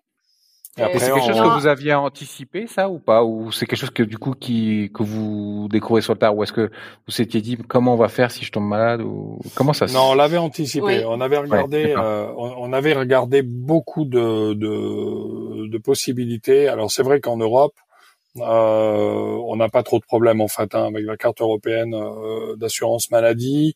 Euh, on fait jouer les cartes Visa premiers. Mmh. pendant les pendant les trois premiers mois du voyage. Voilà, quand on a. C'est pendant les premières premières premières euh, parties du voyage. C'est ça. C'est pas aller en cours, c'est je pense c'est 90 jours. C'est il y a 90 jours. Euh, et puis après, on avait regardé toutes les mutuelles voyages qui se qui existent euh, pour les, les tours du mondiste, euh, qui soient en bateau, à pied, à vélo euh, ou etc. Et, et, et on avait comparé les différentes offres et mmh. on s'est dit que bon, pour l'instant, étant donné qu'on était en Europe, euh, l'investissement valait pas forcément la peine, surtout que on est, euh, on, on, a de la chance jusqu'à présent. On a des enfants qui sont jamais malades. Euh, on est voilà, à part euh, la traumato un peu euh, comme comme ça a pu m'arriver, mais euh, donc on a fait le choix conscient de se dire mm. on attend un petit peu. En revanche, dès qu'on va quitter l'Europe, c'est certain que on va on va on va réfléchir euh, vraiment à la meilleure option en termes d'assurance et, et, mutuelle santé même si en discutant avec des voyageurs ils nous disent bah en fait euh, dans certains pays les soins sont tellement peu chers que euh, oui. ça sert pas à grand chose d'avoir une mutuelle parce que tu vas à l'hôpital tu vas payer et puis euh, donc c'est voilà. donc il faut trouver le, le, ouais, le juste équilibre. équilibre. et le juste milieu et je pense que c'est peser le risque au début euh, avec euh, voilà le, le, le, le rapport coût-risque à, à, mesurer quoi. Parce que des mmh. mutuelles qu'il faut que tu t'inscrives avant de partir en voyage, c'est des mutuelles où tu peux t'inscrire en cours de voyage, c'est des mutuelles ah, carence, que c'est c'est que mmh. sur certaines zones. Il y en a Donc, qui prennent, euh, euh, qui, qui, qui, prennent sur une année, qui ont peuvent renouveler une fois, puis au bout tout. de deux ans, c'est fini, on est obligé de mmh. changer. Donc, euh, Donc voilà, on s'est dit qu'on allait attendre un peu et qu'on allait s'y pencher. Parce que c'est, ah, mais c'est vu des États-Unis, quoi. Si vous allez aux États-Unis, ça pourrait être. Exactement. Exactement. Ouais. Ouais. on espère okay. plus aller au Canada. D'accord. Et même Alors, au niveau si du on... téléphone, hein, oui. on est pas, oui. pardon, ouais, mais c'est vrai que même au niveau du téléphone et euh, avec nos réseaux téléphoniques, ben on voit que euh, euh, alors tant qu'on est en Europe, on a des forfaits qui, qui sont illimités sur les, les, les, appels en Europe et dans certains pays du monde. Euh, par contre, ben, on travaille beaucoup avec Internet, quoi. Et, et là, on a, on travaille avec nos 4G, mais on s'aperçoit que ça consomme énormément. On a, on a 100 gigas euh, chacun avec euh, bah, inclus dans notre forfait à l'étranger, enfin en Europe. Oui. Et en fait, on les consomme très très vite parce qu'à partir du moment où on fait de la vidéo, on est dans des visioconférences euh, et où on travaille tous les jours sur Internet avec en plus les enfants qui eux téléchargent des choses. Euh, ouais, ça va sûr. super vite. Et peut-être que ça, finalement, on l'avait pas suffisamment anticipé par rapport à tout le reste. Ben, c'est qu'on avait une antenne Wi-Fi, on avait une antenne Wi-Fi aussi qui est en panne. Donc ça, c'était un détecteur mmh. de Wi-Fi. Euh, donc le fait qu'on était dans des dans le, le Covid, tu avais plus de petits cafés au port où tu pouvais te connecter en Wi-Fi. Donc quand il fonctionnait, quand mmh. notre réseau Wi-Fi fonctionnait, capteur de Wi-Fi, ben tout était fermé. C'était pendant la période Covid, tout était donc il y avait on détectait rien. Mm. Et puis ben maintenant que les restaurants sont ouverts, ben notre détecteur de Wi-Fi est en panne. Ah. Donc Mais je pense que c'est un investissement là aussi intéressant pour vous parce que dans les ouais, euh, acheter une carte SIM dans chaque pays où on va, c'est c'est pas évident et ça peut c'est ce qu'on a commencé à faire pour les enfants justement? Mmh, mmh. D'accord. Et ben justement les enfants euh, bah, allez-y, parlez-moi. Qu'est-ce, c'est quoi leur place là dans, dans cette aventure? Donc vous faites l'école à la maison, c'est ça? Donc la place des enfants dans l'aventure, ben, c'est sûr qu'au début, je pense pour eux, c'était, c'était vraiment euh, une idée qui était très très floue, l'idée de, de déménager sur un bateau. Donc euh, même si on en parlait, on essayait de se projeter, on les impliquait sur euh, sur sur se préparer le plus possible. Et puis, euh, et puis, ben, quand on a commencé dans la période Covid, ben, c'était vraiment une aventure parce qu'on était assez, qu'on était perché. Je, nous appelais la famille perchée dans ça, dans une zone technique. On était vraiment la famille perchée. Et mhm, puis. Euh, et puis ça, c'était vraiment le fun parce que tout le monde, tout le monde vivait une situation exceptionnelle. Donc nous, on a vraiment essayé de transformer comme une aventure. Et, euh, et ça s'est vraiment, vraiment bien passé. Mais on mhm. s'est, on a aussi euh, il y avait, on était dans un coin où on avait des, des amis qu'on voyait à tous les étés. Et quand la période commençait à, à s'ouvrir un peu, ben, les enfants ont, ont, ont tissé des liens d'amitié très forts. Donc, quand on est parti, ça a été à la fois euh, le début d'une aventure excitante, mais ils ont vite, se sont vite rendus compte de l'éloignement de, des, des amis et, et, de la famille. Donc, mhm. euh, donc ça, ça, ça joue un tout petit peu et il y a beaucoup, beaucoup de transitions. C'est la vie sur un bateau au début. Ensuite, on était au port, donc on avait toujours un pied à terre. Après ça, bah, tu, t'es, on, on, nous, c'était toutes des transitions. Donc après ça, bah, on mhm. a transféré la vie au mouillage. Et ça, ça a été une, une transition peut-être un peu difficile parce que là, c'était la logistique. Ils avaient pas facilement mettre un pied à terre. Euh, mhm. euh, c'est ça. mais mais je dis tout ça, ils sont super heureux et puis ils se, ils se régalent. Tu vois, c'était c'est des, des petits euh, mm. exactement donc euh... ils ont en fait euh, moi je l'ai pas ressenti comme une euh, une comme un changement radical pour eux parce que depuis qu'ils sont nés, ils viennent sur le bateau l'été. Mm. Donc mm. euh, ils, savent ce que c'est qu'un bateau, ils savent ce que c'est que naviguer, ils savent profiter aussi euh, du plaisir du, du, mouillage et de la baignade, etc. Mm. Donc euh, on va dire qu'il n'y a, y a pas eu de, il y a pas eu de moment euh, euh, de, de, de, stress ou de ah non ça me plaît pas, j'ai, j'ai pas envie parce que ils étaient déjà quelque part accommodés à, à, à venir sur un bateau. Je pense que le plus gros choc pour pour Océane, ça a été de de, de quitter euh, euh, sa copine euh, à Canet et, euh, et, de se retrouver uniquement avec son frère, euh, sachant que on voit tous les jours les bienfaits aussi d'être à quatre sur le bateau. Leur relation est de plus en plus complice, ils s'amusent ensemble et, et, ça pour nous c'est un, un, un, bonheur de, de les voir mmh. comme ça. Donc ils ont quel âge? Ils ont quel âge les deux? 7 et 8. 7 et ils ont 13 mois d'écart. Ouais. Ils ont tout juste 13 mois d'écart. Donc ils sont très très proches, on dirait des, des mmh, mmh, jumeaux. Mmh, euh, voilà. Donc c'est pour eux c'est euh, euh, pour eux c'est génial. Et puis on voit à quel point ils prennent leur indépendance euh, au fur et à mesure, ils, leur responsabilité. Euh, et, et c'est vraiment plaisant de les voir. Après sur la partie scolaire, alors on a deux enfants qui sont vraiment différents. Euh, on savait que ce voyage pour Mathieu, euh, ça allait être euh, un bain de jouvence, quoi, parce que il est pas scolaire du tout. il a, il a, il a toujours eu du mal à s'adapter au rythme scolaire et il avait vraiment des besoins particuliers. Et, et pour lui, le libérer de, de cette pression euh, d'aller à l'école et de faire la course tous les matins, Mathieu, lève-toi, allez, Mathieu, il faut y aller, Mathieu, attention, le portail va fermer, mmh. tu vas être en retard, etc. Et les devoirs le soir. On, on voit que euh, il est, euh, il, il, a une forme de sérénité mmh. et à sa manière, il s'exprime et il s'épanouit euh, bien plus que s'il était dans un cadre extrêmement normé qui finalement mettrait peut-être plus en avant ses difficultés, que ses qualités et tout ce qu'il peut euh, développer de, de positif. Euh, donc pour Mathieu, euh, on voit, on voit, on voit une éveil, on voit une curiosité, on voit mm. toujours en questionnement en fait. Il est, mm. il est constamment en questionnement dans, dans les choses qui l'intéressent. Donc il a le temps et l'espace pour creuser ses passions. Et pour lui, le quotidien le nourrit en fait. Ouais. Océane, c'est un peu différent. Océane, elle était euh, très scolaire, elle aimait l'école. Euh, et, euh, ses maîtresses, les ah, ses, amis, ses, amis. Et pour nous, on a eu vraiment beaucoup de questions en se disant, on fait quoi?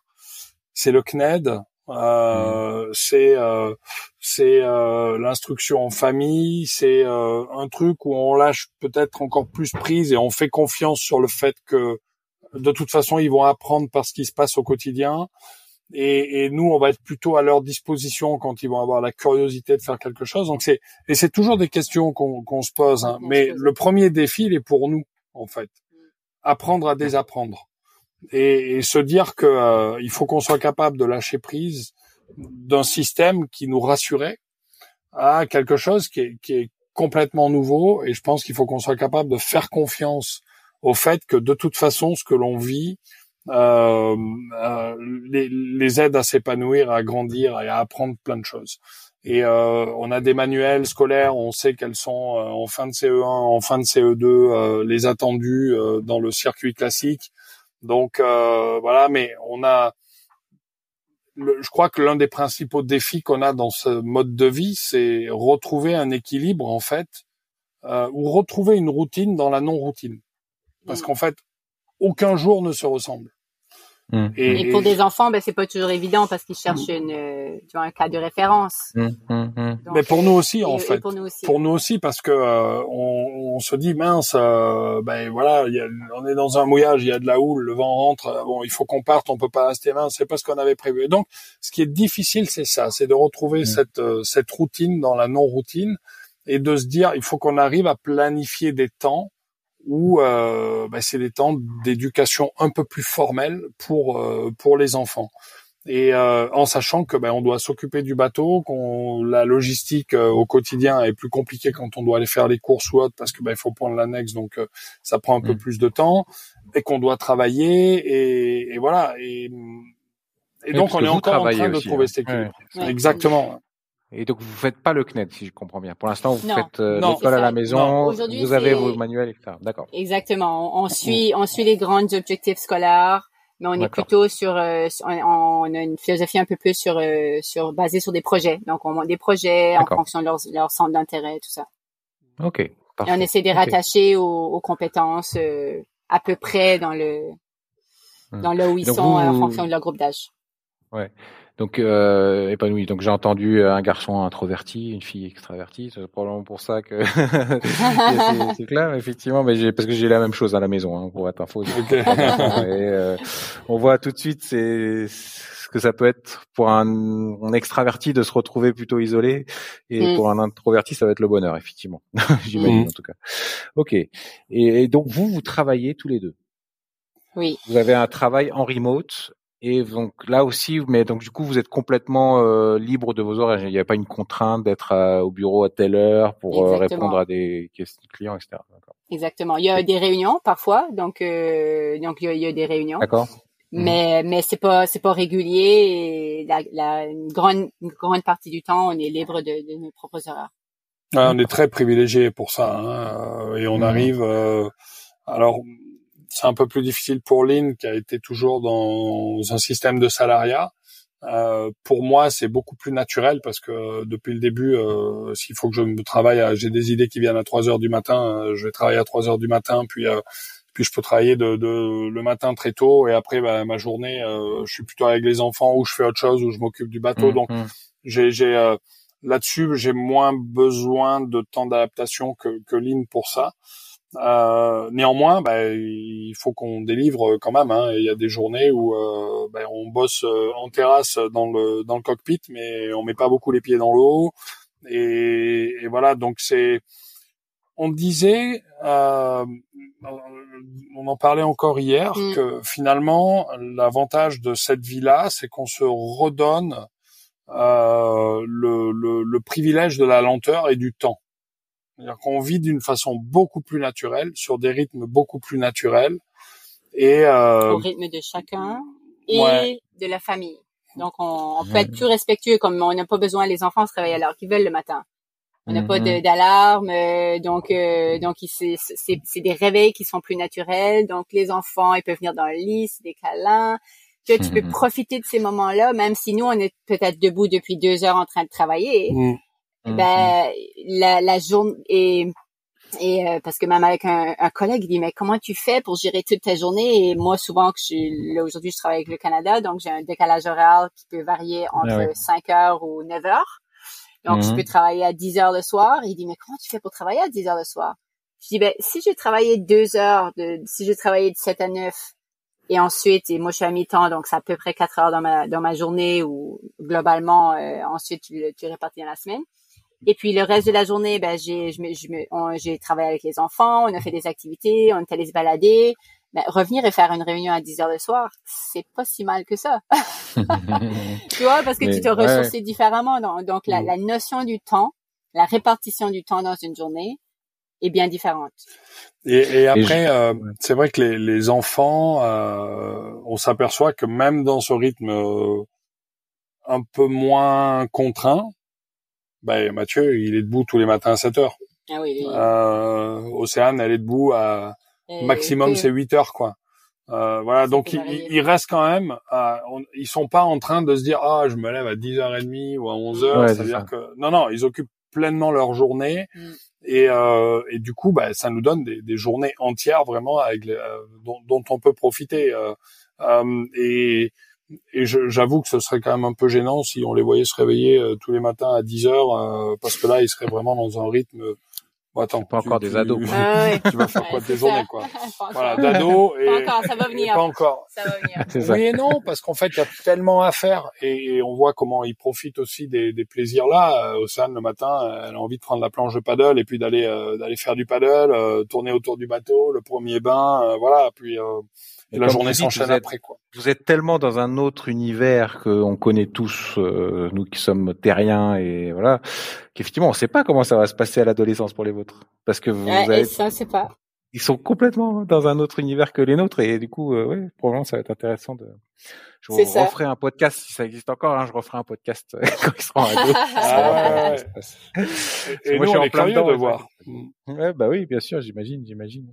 Et est-ce que vous pensez que le finalement ce coronavirus qui a tout bouleversé dans les modes de travail vous a, vous a créé des opportunités justement de vous qui travaillez maintenant en nomade, en nomade complet.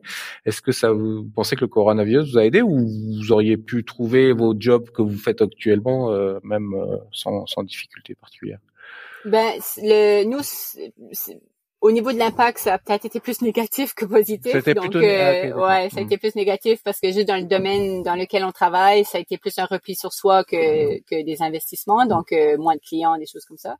Mais par rapport à la, à la, la mentalité, nous, on était déjà dans un cheminement vers le télétravail. On était dans un cheminement de s'auto-confiner dans un petit espace. Donc, ce cheminement-là, quand le COVID est arrivé, nous, on était prêts à l'affronter parce que psychologiquement, on s'était préparé pour les ces mêmes facteurs-là, d'être quatre dans un petit espace où il faut équilibrer travail et euh, et école avec les enfants. Donc donc le cheminement, on, on, on ouais, on, on l'a vécu différemment. On, on, était prêt, donc on était un petit peu plus équipé, même si on n'était pas complètement équipé. Au moins, on, on le voyait. C'est un auto-confinement. Donc, tu mmh. es plus à la recherche de solutions et comment mmh. créer parce que parce que les enfants ils, ils, ils déteignent de toi. Donc ton attitude dans une certaine situation si toi tu le vis d'une façon stressante ben ils ont plus de chances à être stressés. Donc ils, hmm. ils ressentent tes émotions. Donc nous ben le covid a été plus euh, ouais une, une on, était un peu plus prêts pour faire face à, à, ce nouveau mode de vie là après on essaie aussi de de, on, s'est dit que ce genre de voyage, en fait, ce genre d'aventure, il faut aussi les faire partager, quoi. Et euh, et on avait euh, déjà dans l'idée de se dire comment on peut finalement essayer aussi de, de maintenir notre notre capacité à voyager en partageant ce que l'on fait et en essayant de voilà que notre expérience puisse servir à d'autres. Et, euh, et, et, on avait on avait déjà ça en tête, sans savoir trop comment le faire. Après 18 mois, puisque ça fait quand même 18 mois maintenant qu'on est réellement lancé dans, le projet, même si on est parti euh, officiellement euh, du port depuis euh, depuis six mois, on, on, on, entrevoit la manière de le faire et on est en train de de on a on a beaucoup de gens au travers de nos vidéos YouTube qui, même si on est encore très très humble sur le nombre de, d'abonnés que l'on a, hein, mais par rapport à d'autres, mais on a, on a beaucoup de gens qui apprécient à la fois notre sincérité, notre transparence et en fait le, le, le fait qu'on aille au-delà de la carte postale. Quoi. Très souvent, ce qu'on voit, c'est euh, effectivement des photos inspirantes et autres, et on voit pas le côté caché de ce que représente ce mode de vie. Quand on discute avec euh, d'autres euh, familles qui voyagent comme ça, qu'on a commencé à rencontrer, ou des jeunes couples, ils ont tous les mêmes défis. Euh, mm, mm. Comment je trouve mon équilibre dans cette nouvelle vie, etc. Et puis, euh, et puis les galères de la météo et les galères des bateaux, etc. Donc, en fait, on veut essayer aussi de partager ça et on est en train de, de, de développer euh, de, du, un club World Tour Adventures pour accompagner les gens. Et là, c'est mettre en, en, lien en fait euh, ben, notre voyage avec notre passion pour le coaching et, et, la volonté d'accompagner et d'outiller les gens. On est en train de, d'en faire aujourd'hui un, un, nouveau métier, peut-être aussi, euh, qui, euh, ben, on l'espère, pourra nous permettre de, de prendre le relais et, euh, et d'aller coacher et accompagner les gens qui veulent le faire en proposant des fiches techniques, en proposant des conseils d'experts, en proposant euh, voilà des, des, des, capsules vidéo un peu euh, thématiques, euh, en proposant à des gens de venir en immersion avec nous pendant une semaine pour vraiment de se rendre compte de ce que c'est là. Puis on vient pas à l'hôtel 5 étoiles, mais vous voulez vous, vous plonger dedans, vous n'êtes pas encore sûr de, de, de, ce que ça représente de, de, de partir au long cours en bateau, ben, venez avec nous. Et puis en même temps, on va vous aider à, à, à planifier votre projet et, euh, mmh. et, à mettre le doigt sur euh, des choses qui euh, mmh. qui euh, bah, qui peuvent être sensibles et qui peuvent mmh. vous tomber dessus si vous ne les avez pas anticipées. Et comme un truc tout simple, hein, on le disait en rigolant l'autre jour, mais euh, vous voulez partir en couple ou en famille en bateau au long cours, euh, vous êtes sûr que votre couple est solide parce que euh, mmh. ça peut faire de gros dégâts quoi. et, tiny, hein. et rien dans un espace comme ça. Oui. Et ouais, ouais, et rien que ces questions-là, voilà. Donc en amenant un peu d'humour, en dédramatisant aussi les choses, mais en faisant prendre conscience de la réalité. On s'est aperçu qu'en fait, il y a personne qui le fait aujourd'hui. Et, mm, euh, mm. et, donc on est en train de lancer ça là pour euh, pour début mm. juillet euh, le, le, club World Tour Adventures et ça peut nous permettre de continuer à travailler justement en tant que nomades euh, et peut-être même à mieux nous équilibrer nous puisque finalement c'est notre quotidien qui va nous inspirer euh, bah, ce que l'on peut partager quoi. Profitez-en. Alors c'est quoi le, le World Club, enfin le World Tour Adventure Club là? C'est c'est on va devoir s'inscrire, on va devoir qu'est-ce que allez-y décrivez-nous un peu le à partir de à partir de notre euh, de notre site web, euh, on a créé un, un onglet hein, donc euh, club club World Tour Adventures mhm. et les gens vont pouvoir on a on a on a trois formules aujourd'hui, trois offres en fait hein, qu'on qu'on propose. Il y a une première offre qui va être du membership. Donc les gens vont s'abonner pour pouvoir recevoir euh, toutes les semaines euh, justement des conseils, des fiches thématiques, etc. Avec deux niveaux de, de membership, euh, un niveau, on va dire un niveau junior et puis mm. un niveau un peu plus élevé pour ceux qui sont vraiment lancés dans le dans un projet, dans un projet qui va l'avancer. on a une deuxième offre qui va être du coaching un peu thématique, par exemple. Personnalisé.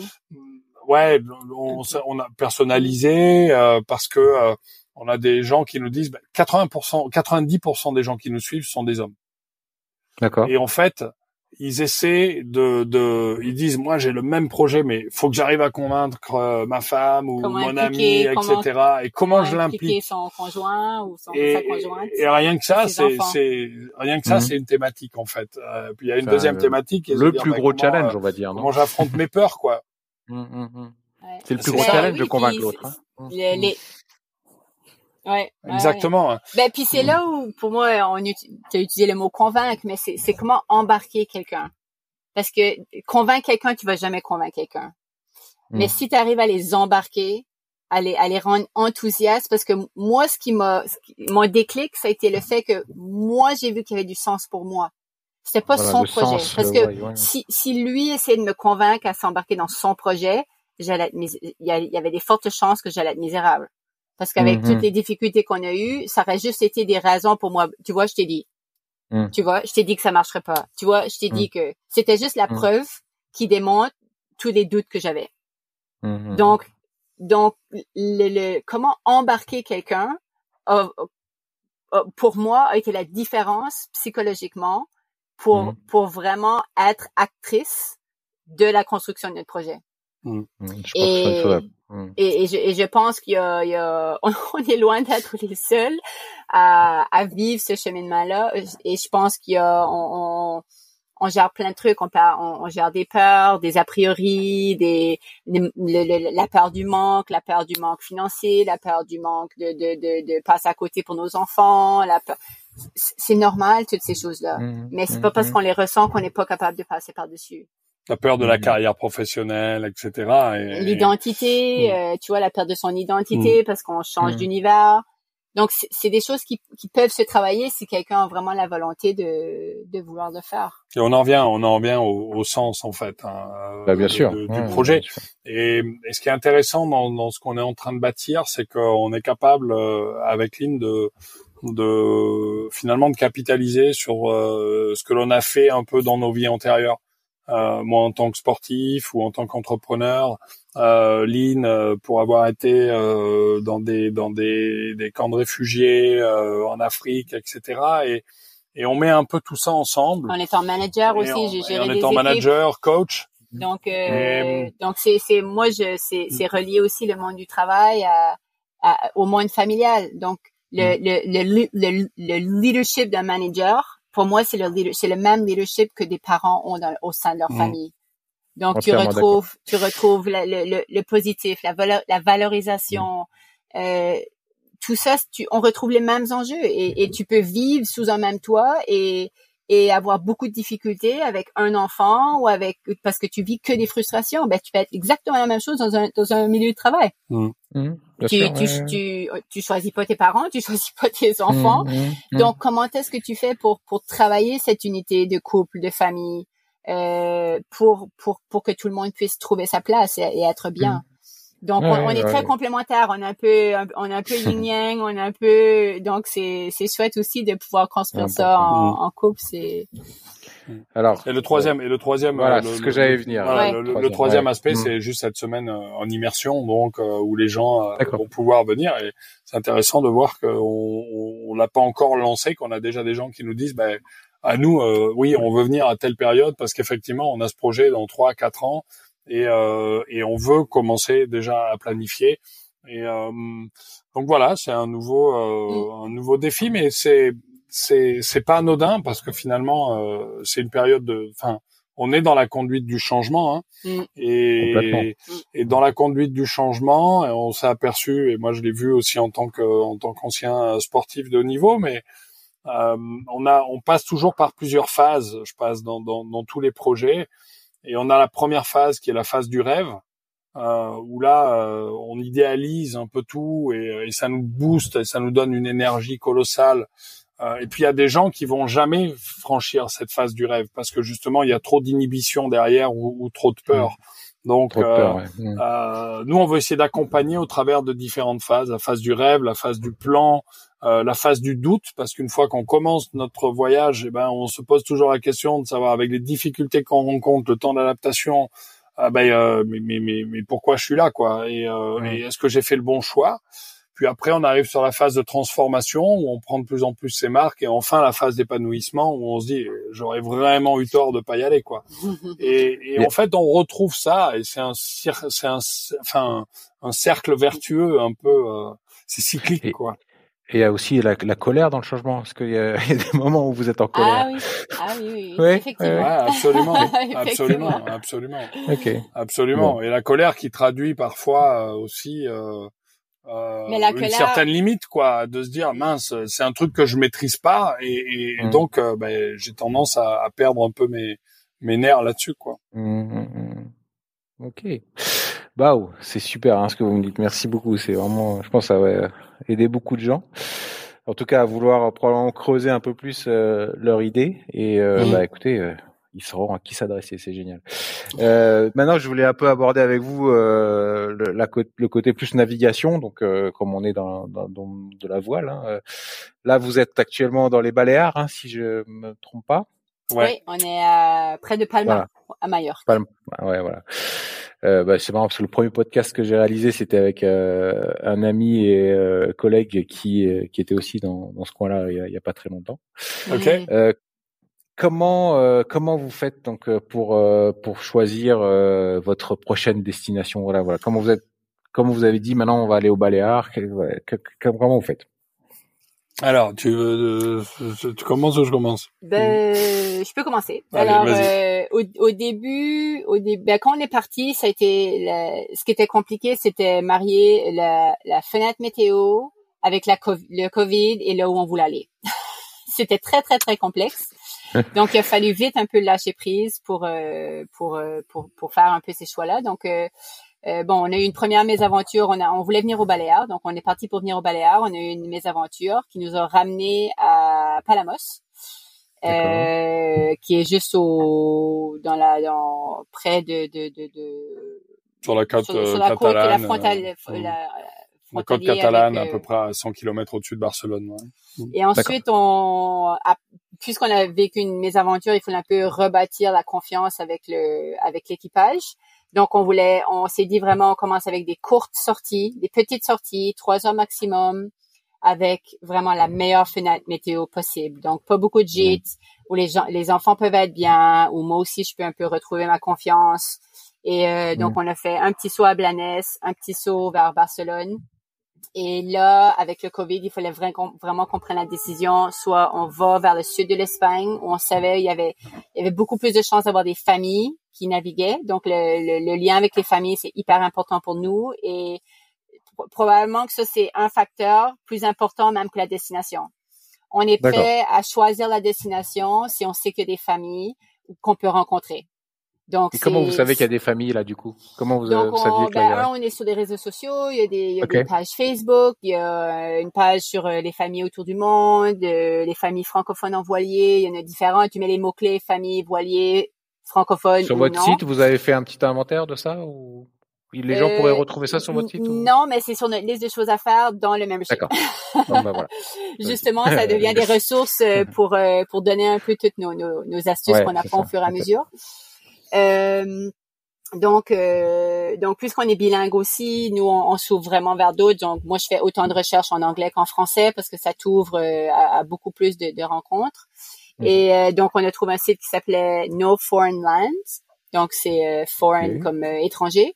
Et mhm. c'est ça te tu il y a des groupes par exemple que tu peux te, te relier et dire ben je, je kids families with kids donc c'est des familles avec des enfants donc tout de suite, les, les voiliers ont un, un, code GPS, donc tu vois qui est, qui est au Baléares, qui est à peu près dans ta zone de navigation. Et moi, j'avais regardé tout autour des Baléares. J'avais vu qu'il y en avait une famille au nord. Donc Laurent voulait venir au Baléares, donc moi j'ai dit on va au nord. donc on est arrivé à, dans la dans la zone de Poyensa Alcudia. Et finalement, la famille que j'avais trouvée, ils changeaient un peu de mode de vie, ils, ils devenaient un peu terriens, ils, ils finissaient un peu leur voyage. Donc ça, on n'a pas trop tissé de lien avec eux, mais mais on en a rencontré une autre qui était une famille russe avec deux jeunes enfants qui commençaient à apprendre l'anglais. Et donc Mathieu et Océane, ça juste été un point de motivation pour apprendre leur anglais. On a un mhm. téléphone avec une application où euh, où t'as as une traduction vocale. Donc on a dit en cas de doute, ben, vous utilisez l'application pour euh, pour parler. Et puis ce sont fait deux chouettes petits copains russes. Donc ça, ça a été, euh, ça, ça a été le début et c'est, et c'est là où ça a changé vraiment nos critères de, pour répondre à ta question, de comment choisir une destination.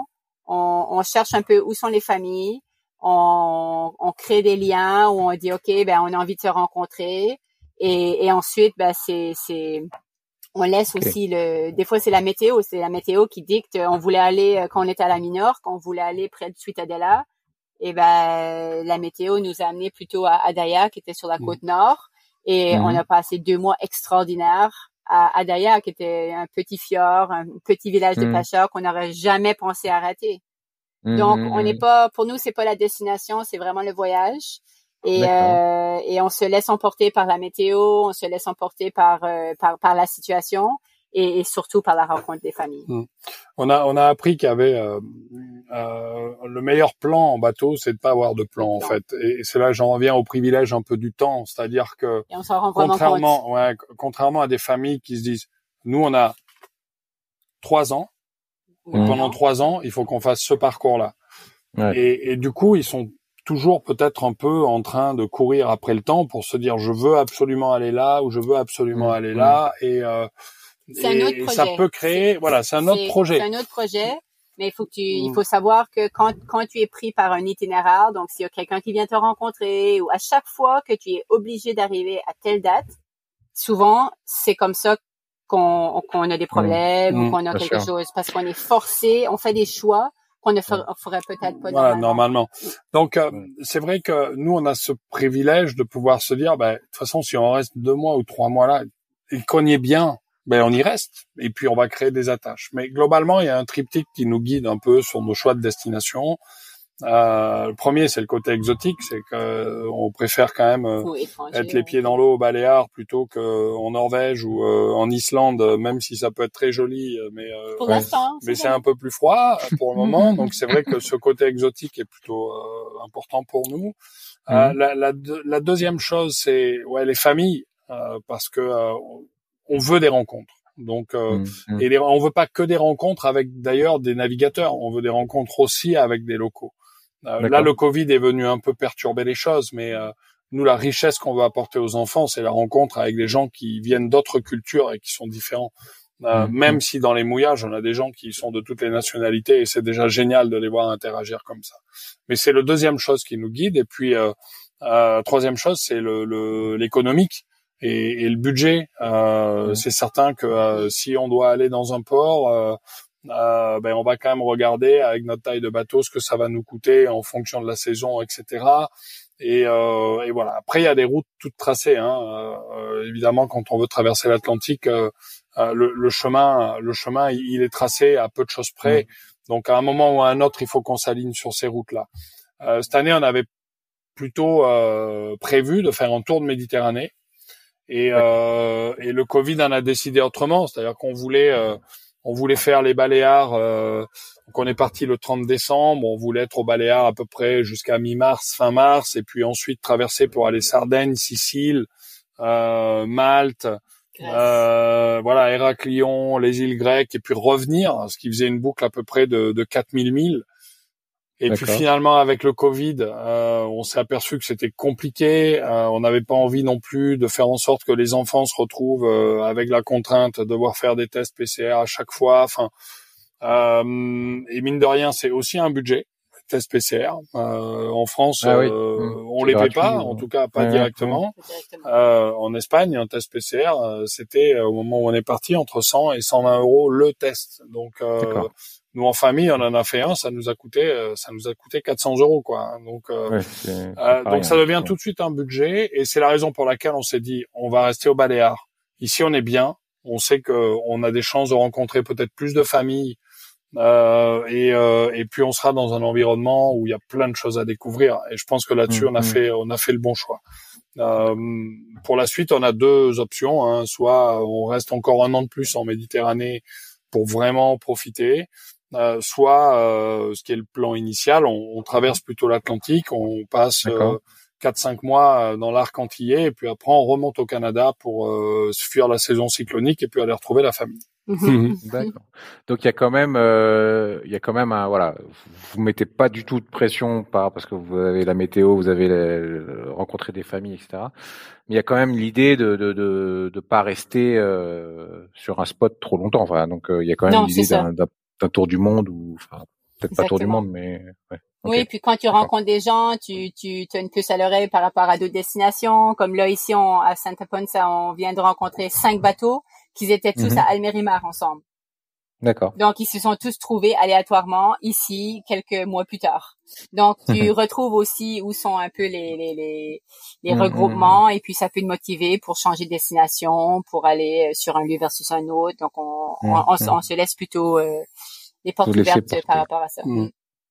Alors, la météo, justement, c'est quoi vos critères euh, à quel moment vous vous dites là on part pas parce que c'est quoi? C'est c'est la force du vent c'est la houle c'est c'est c'est quoi vos critères là?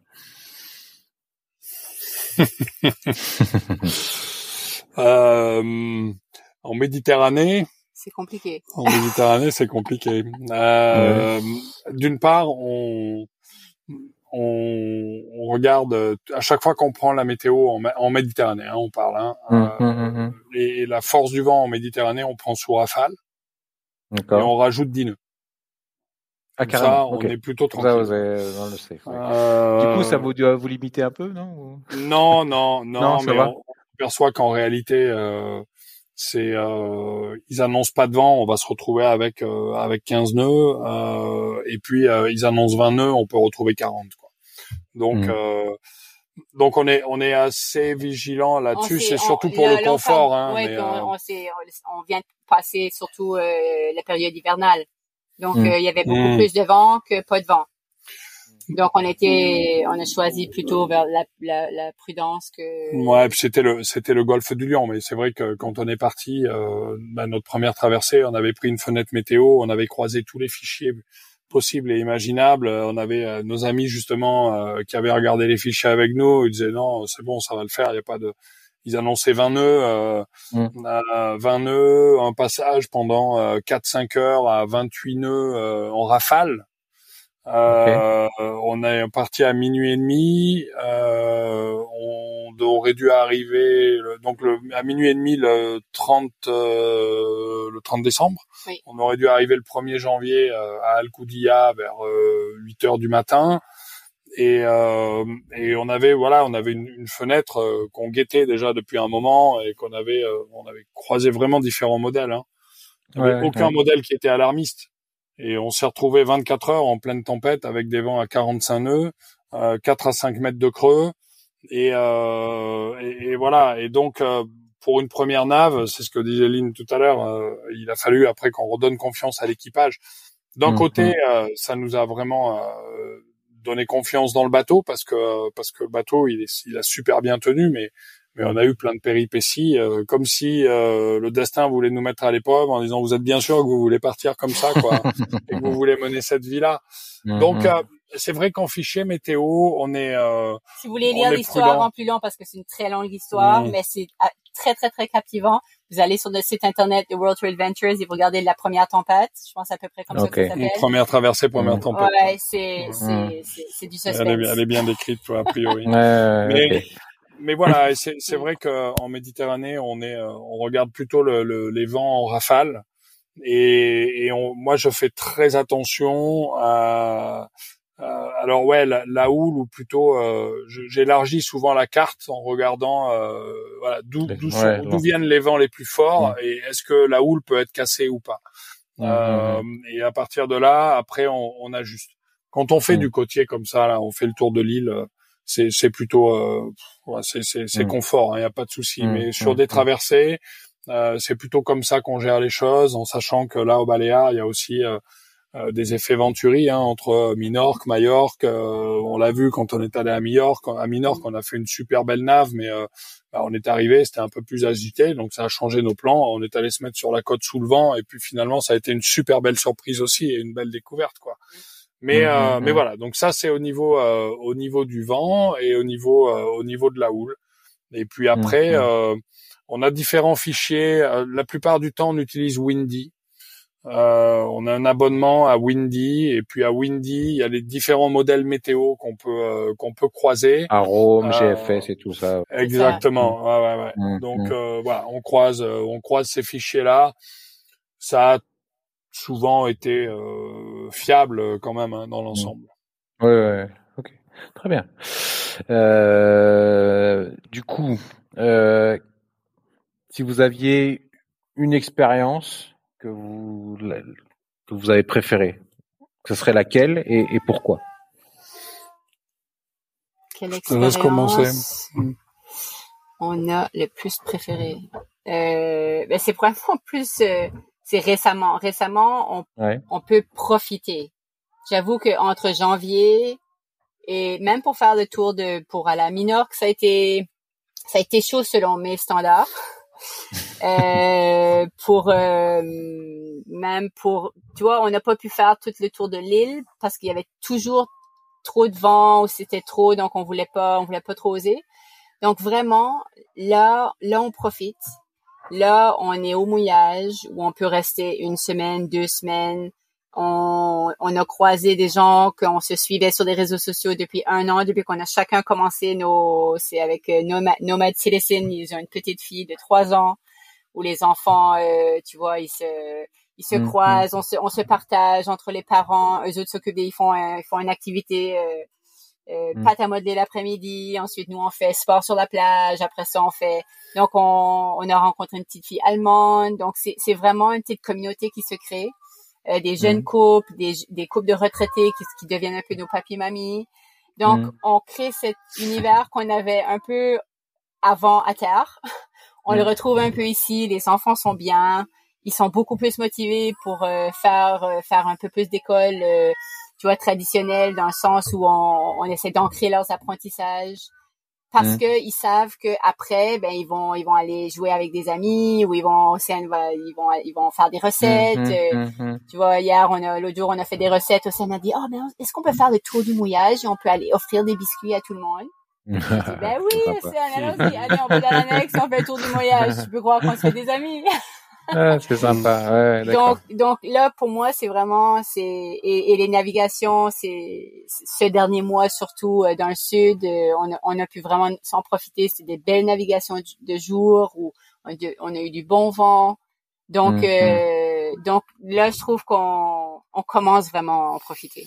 Ouais, ouais moi, je, je moi je peux pas te donner de moment non plus euh, vraiment préféré parce que en fait c'est un ensemble. Je pense qu'il y a à la fois euh, le, le, plaisir de connecter avec euh, avec des gens et de, de de de constater chaque jour la solidarité qu'il peut y avoir entre euh, entre les gens de mer quoi. Et, mmh, mmh. et on, ça, on, l'a, on, le voit tout le temps. Enfin, on est allé chercher des annexes. Il y en a un qui a un problème de moteur. On, ça, voilà, on est on est là les uns pour les autres et, euh, et ça, moi, je trouve ça bien. Mais ce qui me ce qui me, me, marque le plus quelque part, c'est euh, cette euh, contemplation de la nature tous les jours. Je je me lève le matin, je suis émerveillé et je m'assois dans mon cockpit le soir et je suis émerveillé par euh, les couchers de soleil, par par tout ça et tout ce que ça peut nous donner quoi. Et et je m'en lasse pas. Et euh, et ça pour moi c'est les c'est les moments euh, les moments préférés. On était à un moment dans une cale euh, cale à Mondrago euh, dans l'est de, de Majorque euh, près du proche du, du, parc naturel. Puis on était deux bateaux au mouillage, nos amis allemands et nous. Mhm. Et euh, dans l'eau cristalline et, et, puis arrive le, le, le soir à 9h30 plus un bruit, puis j'entends deux dauphins qui viennent passer sous le bateau, qui font euh, trois tours du bateau et dans la pénombre et, on se dit non mais franchement, je, comprends tout à fait. Ça, ça pour moi c'est cette contemplation de, de, de, la nature et qui nous donne encore plus envie de la protéger quoi et de, et de l'aimer. Ouais. Bon. Celle que vous avez moins aimée, j'ai peut-être mon idée, c'est cette première traversée. Euh...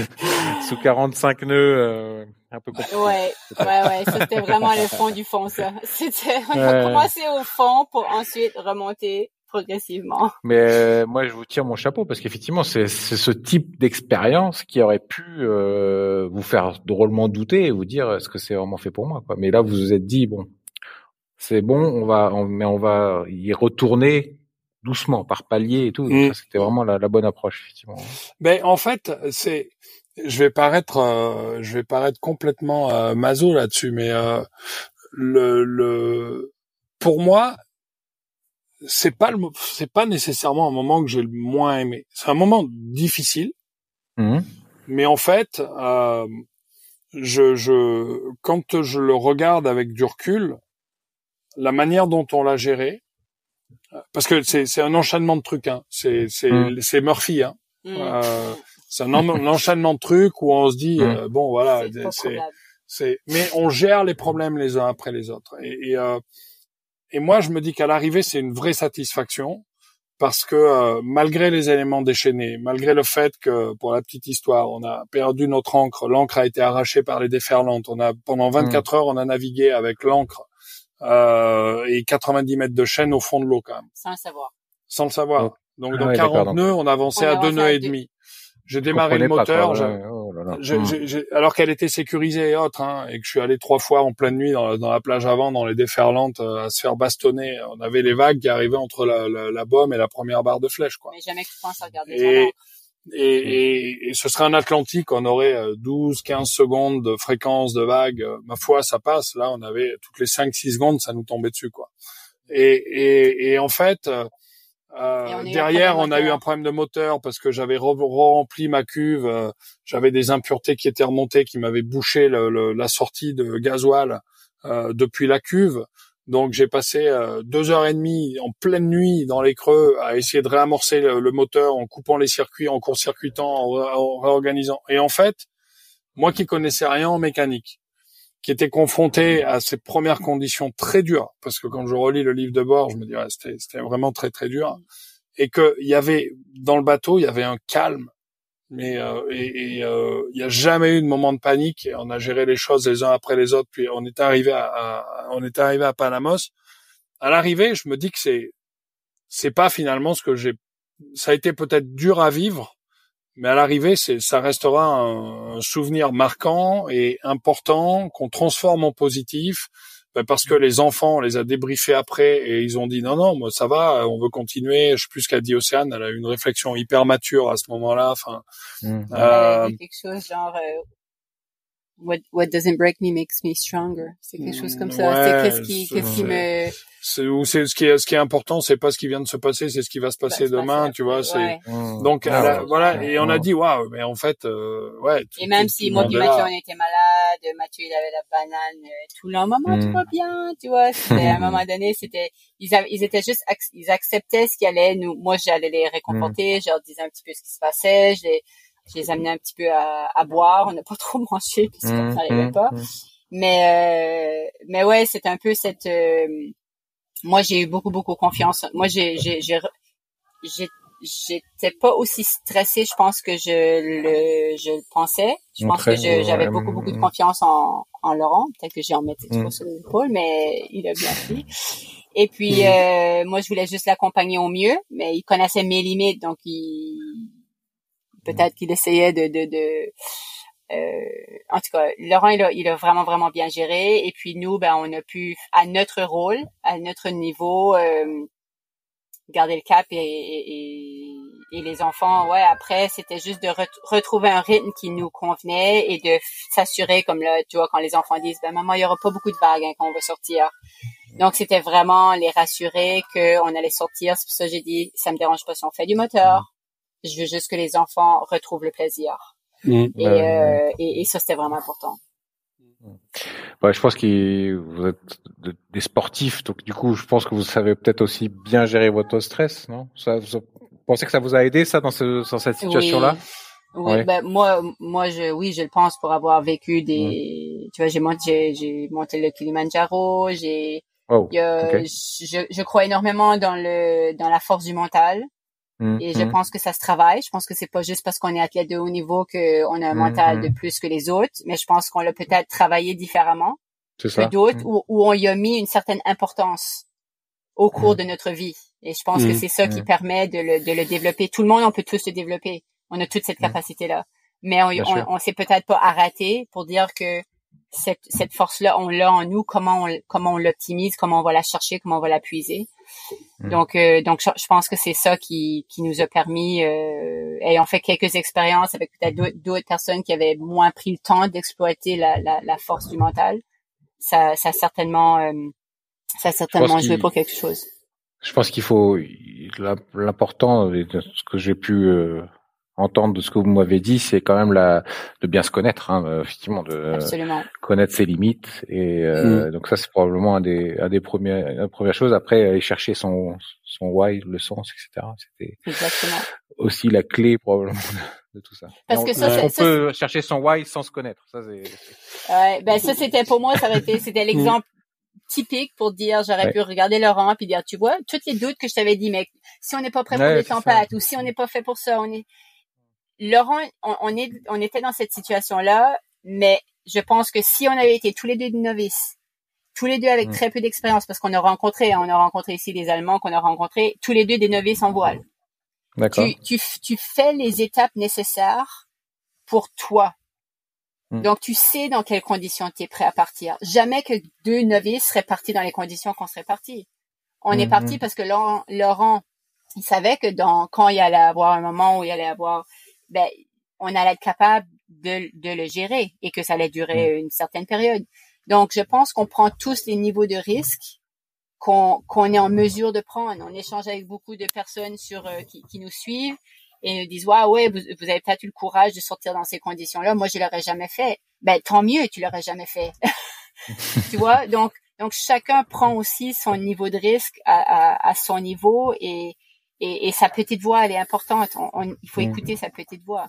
Après, ce qui est, ce qui est, ce qui est intéressant, c'est qu'on se découvre aussi tous les jours.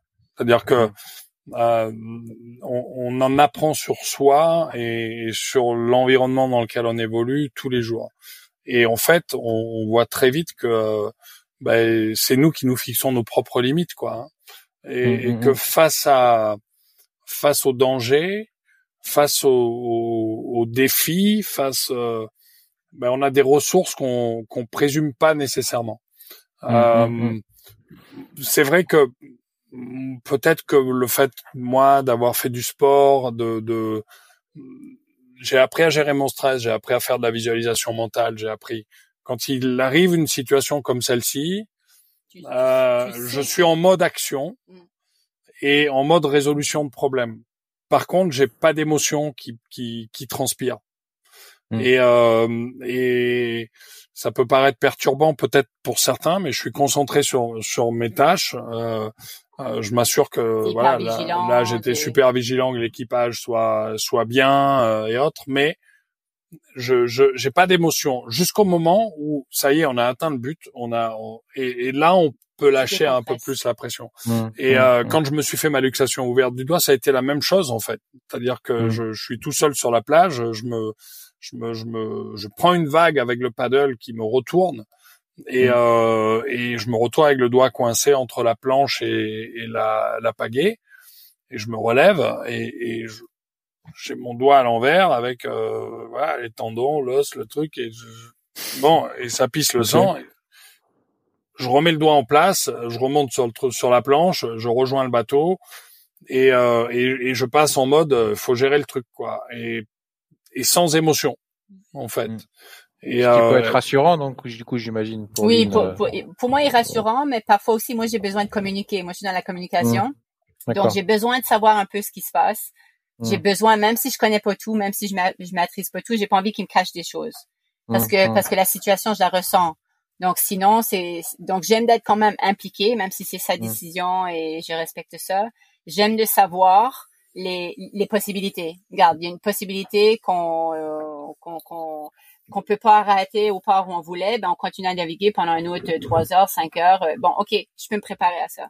Donc, on est différent et ça n'a pas toujours été facile de trouver la, la, la, bonne communication pour que moi, je ne pousse pas, je sois pas toujours derrière. Mais oui, mais qu'est-ce qui se passe? Que je veux savoir? Pour, pour pas que lui, ça le dérange. Et inversement, lui a appris aussi que la communication, au moins pour m'informer, moi me rassurait dans, dans ce qui se passait et de, de, de mmh. pouvoir euh, le gérer de façon. Mmh. Et après, mmh. tu as tu as ce, tu, as, tu, tu es en train de développer ton sens marin. Enfin, je, je le vois. Elle est Lynn, comme c'est c'est un environnement qui est nouveau pour elle, elle a encore tendance peut-être à à, à trop se focaliser sur ce qu'elle maîtrise pas, mais en réalité, elle a fait énormément de progrès et c'est plutôt à moi de me mettre à son niveau pour qu'elle se sente justement confortable, mais euh, et de l'accompagner dans, dans, dans, la progression. Mais elle a développé un sens marin euh, depuis euh, bah, depuis qu'on est sur le bateau. Ou euh, bah, ouais, quand elle fait une remarque, euh, je dis bah oui, t'as as, raison, faut y aller. Et j'hésite plus aujourd'hui à lui poser la question, à lui dire tu penses quoi de ça, on fait quoi, tu vois? Et mmh, mmh. et et ça, c'est, c'est, regarde, en quelques mois, mmh. la manière dont, dont tu as progressé. Donc, tu. Ça vient avec l'expérience. Ouais, bien sûr, évidemment, évidemment. Mais quelle histoire euh, Et euh, bah, parce que je, on, on, arrive de la fin, on est bientôt à la fin. Euh, je voulais vous demander, bah, bon, j'ai peu de doute là encore sur la réponse, mais euh, l'aventure continue. Il n'y a pas de changement de cap en vue pour l'instant. Il n'y a pas de changement de cap en vue pour l'instant. non. Tout le monde est heureux, tout le monde euh, s'épanouit et puis euh, au contraire, on, rentre juste dans l'aventure, je trouve. C'est ça. On, on, on, c'est le début. Se, on se rôde, tu vois. C'est le début et puis c'est c'est ça qui est le, le bénéfice justement de cette notion du temps c'est que mm. c'est que tu peux te donner le temps de vraiment t'acclimater, de prendre tes repères et de dire t'as pas besoin d'avoir la solution aujourd'hui, tu vas la trouver. Mm. Et, euh, et, et on rentre vraiment juste dans l'aventure, donc euh, donc on, on, est plutôt content et on, on est juste curieux euh, de voir ce qui nous attend après. J'ai l'impression que vous avez pris goût à être en dehors de votre zone de confort, quoi. la, la, notion de l'aventure, quoi. c'est c'est c'est ça, c'est ça. C'est ça. sortir, le retrouver, sortir, le retrouver pour être capable de le faire à, un rythme qui est, ouais. Mais c'est, non, c'est, c'est, c'est tout, c'est tout que, toute qu'une vie, en tout cas.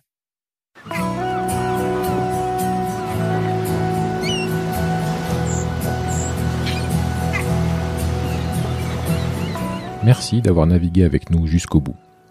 Si cette sortie en mer vous a plu, et pour participer aux prochaines navigations, n'hésitez pas à noter, liker et commenter cet épisode sur vos plateformes préférées.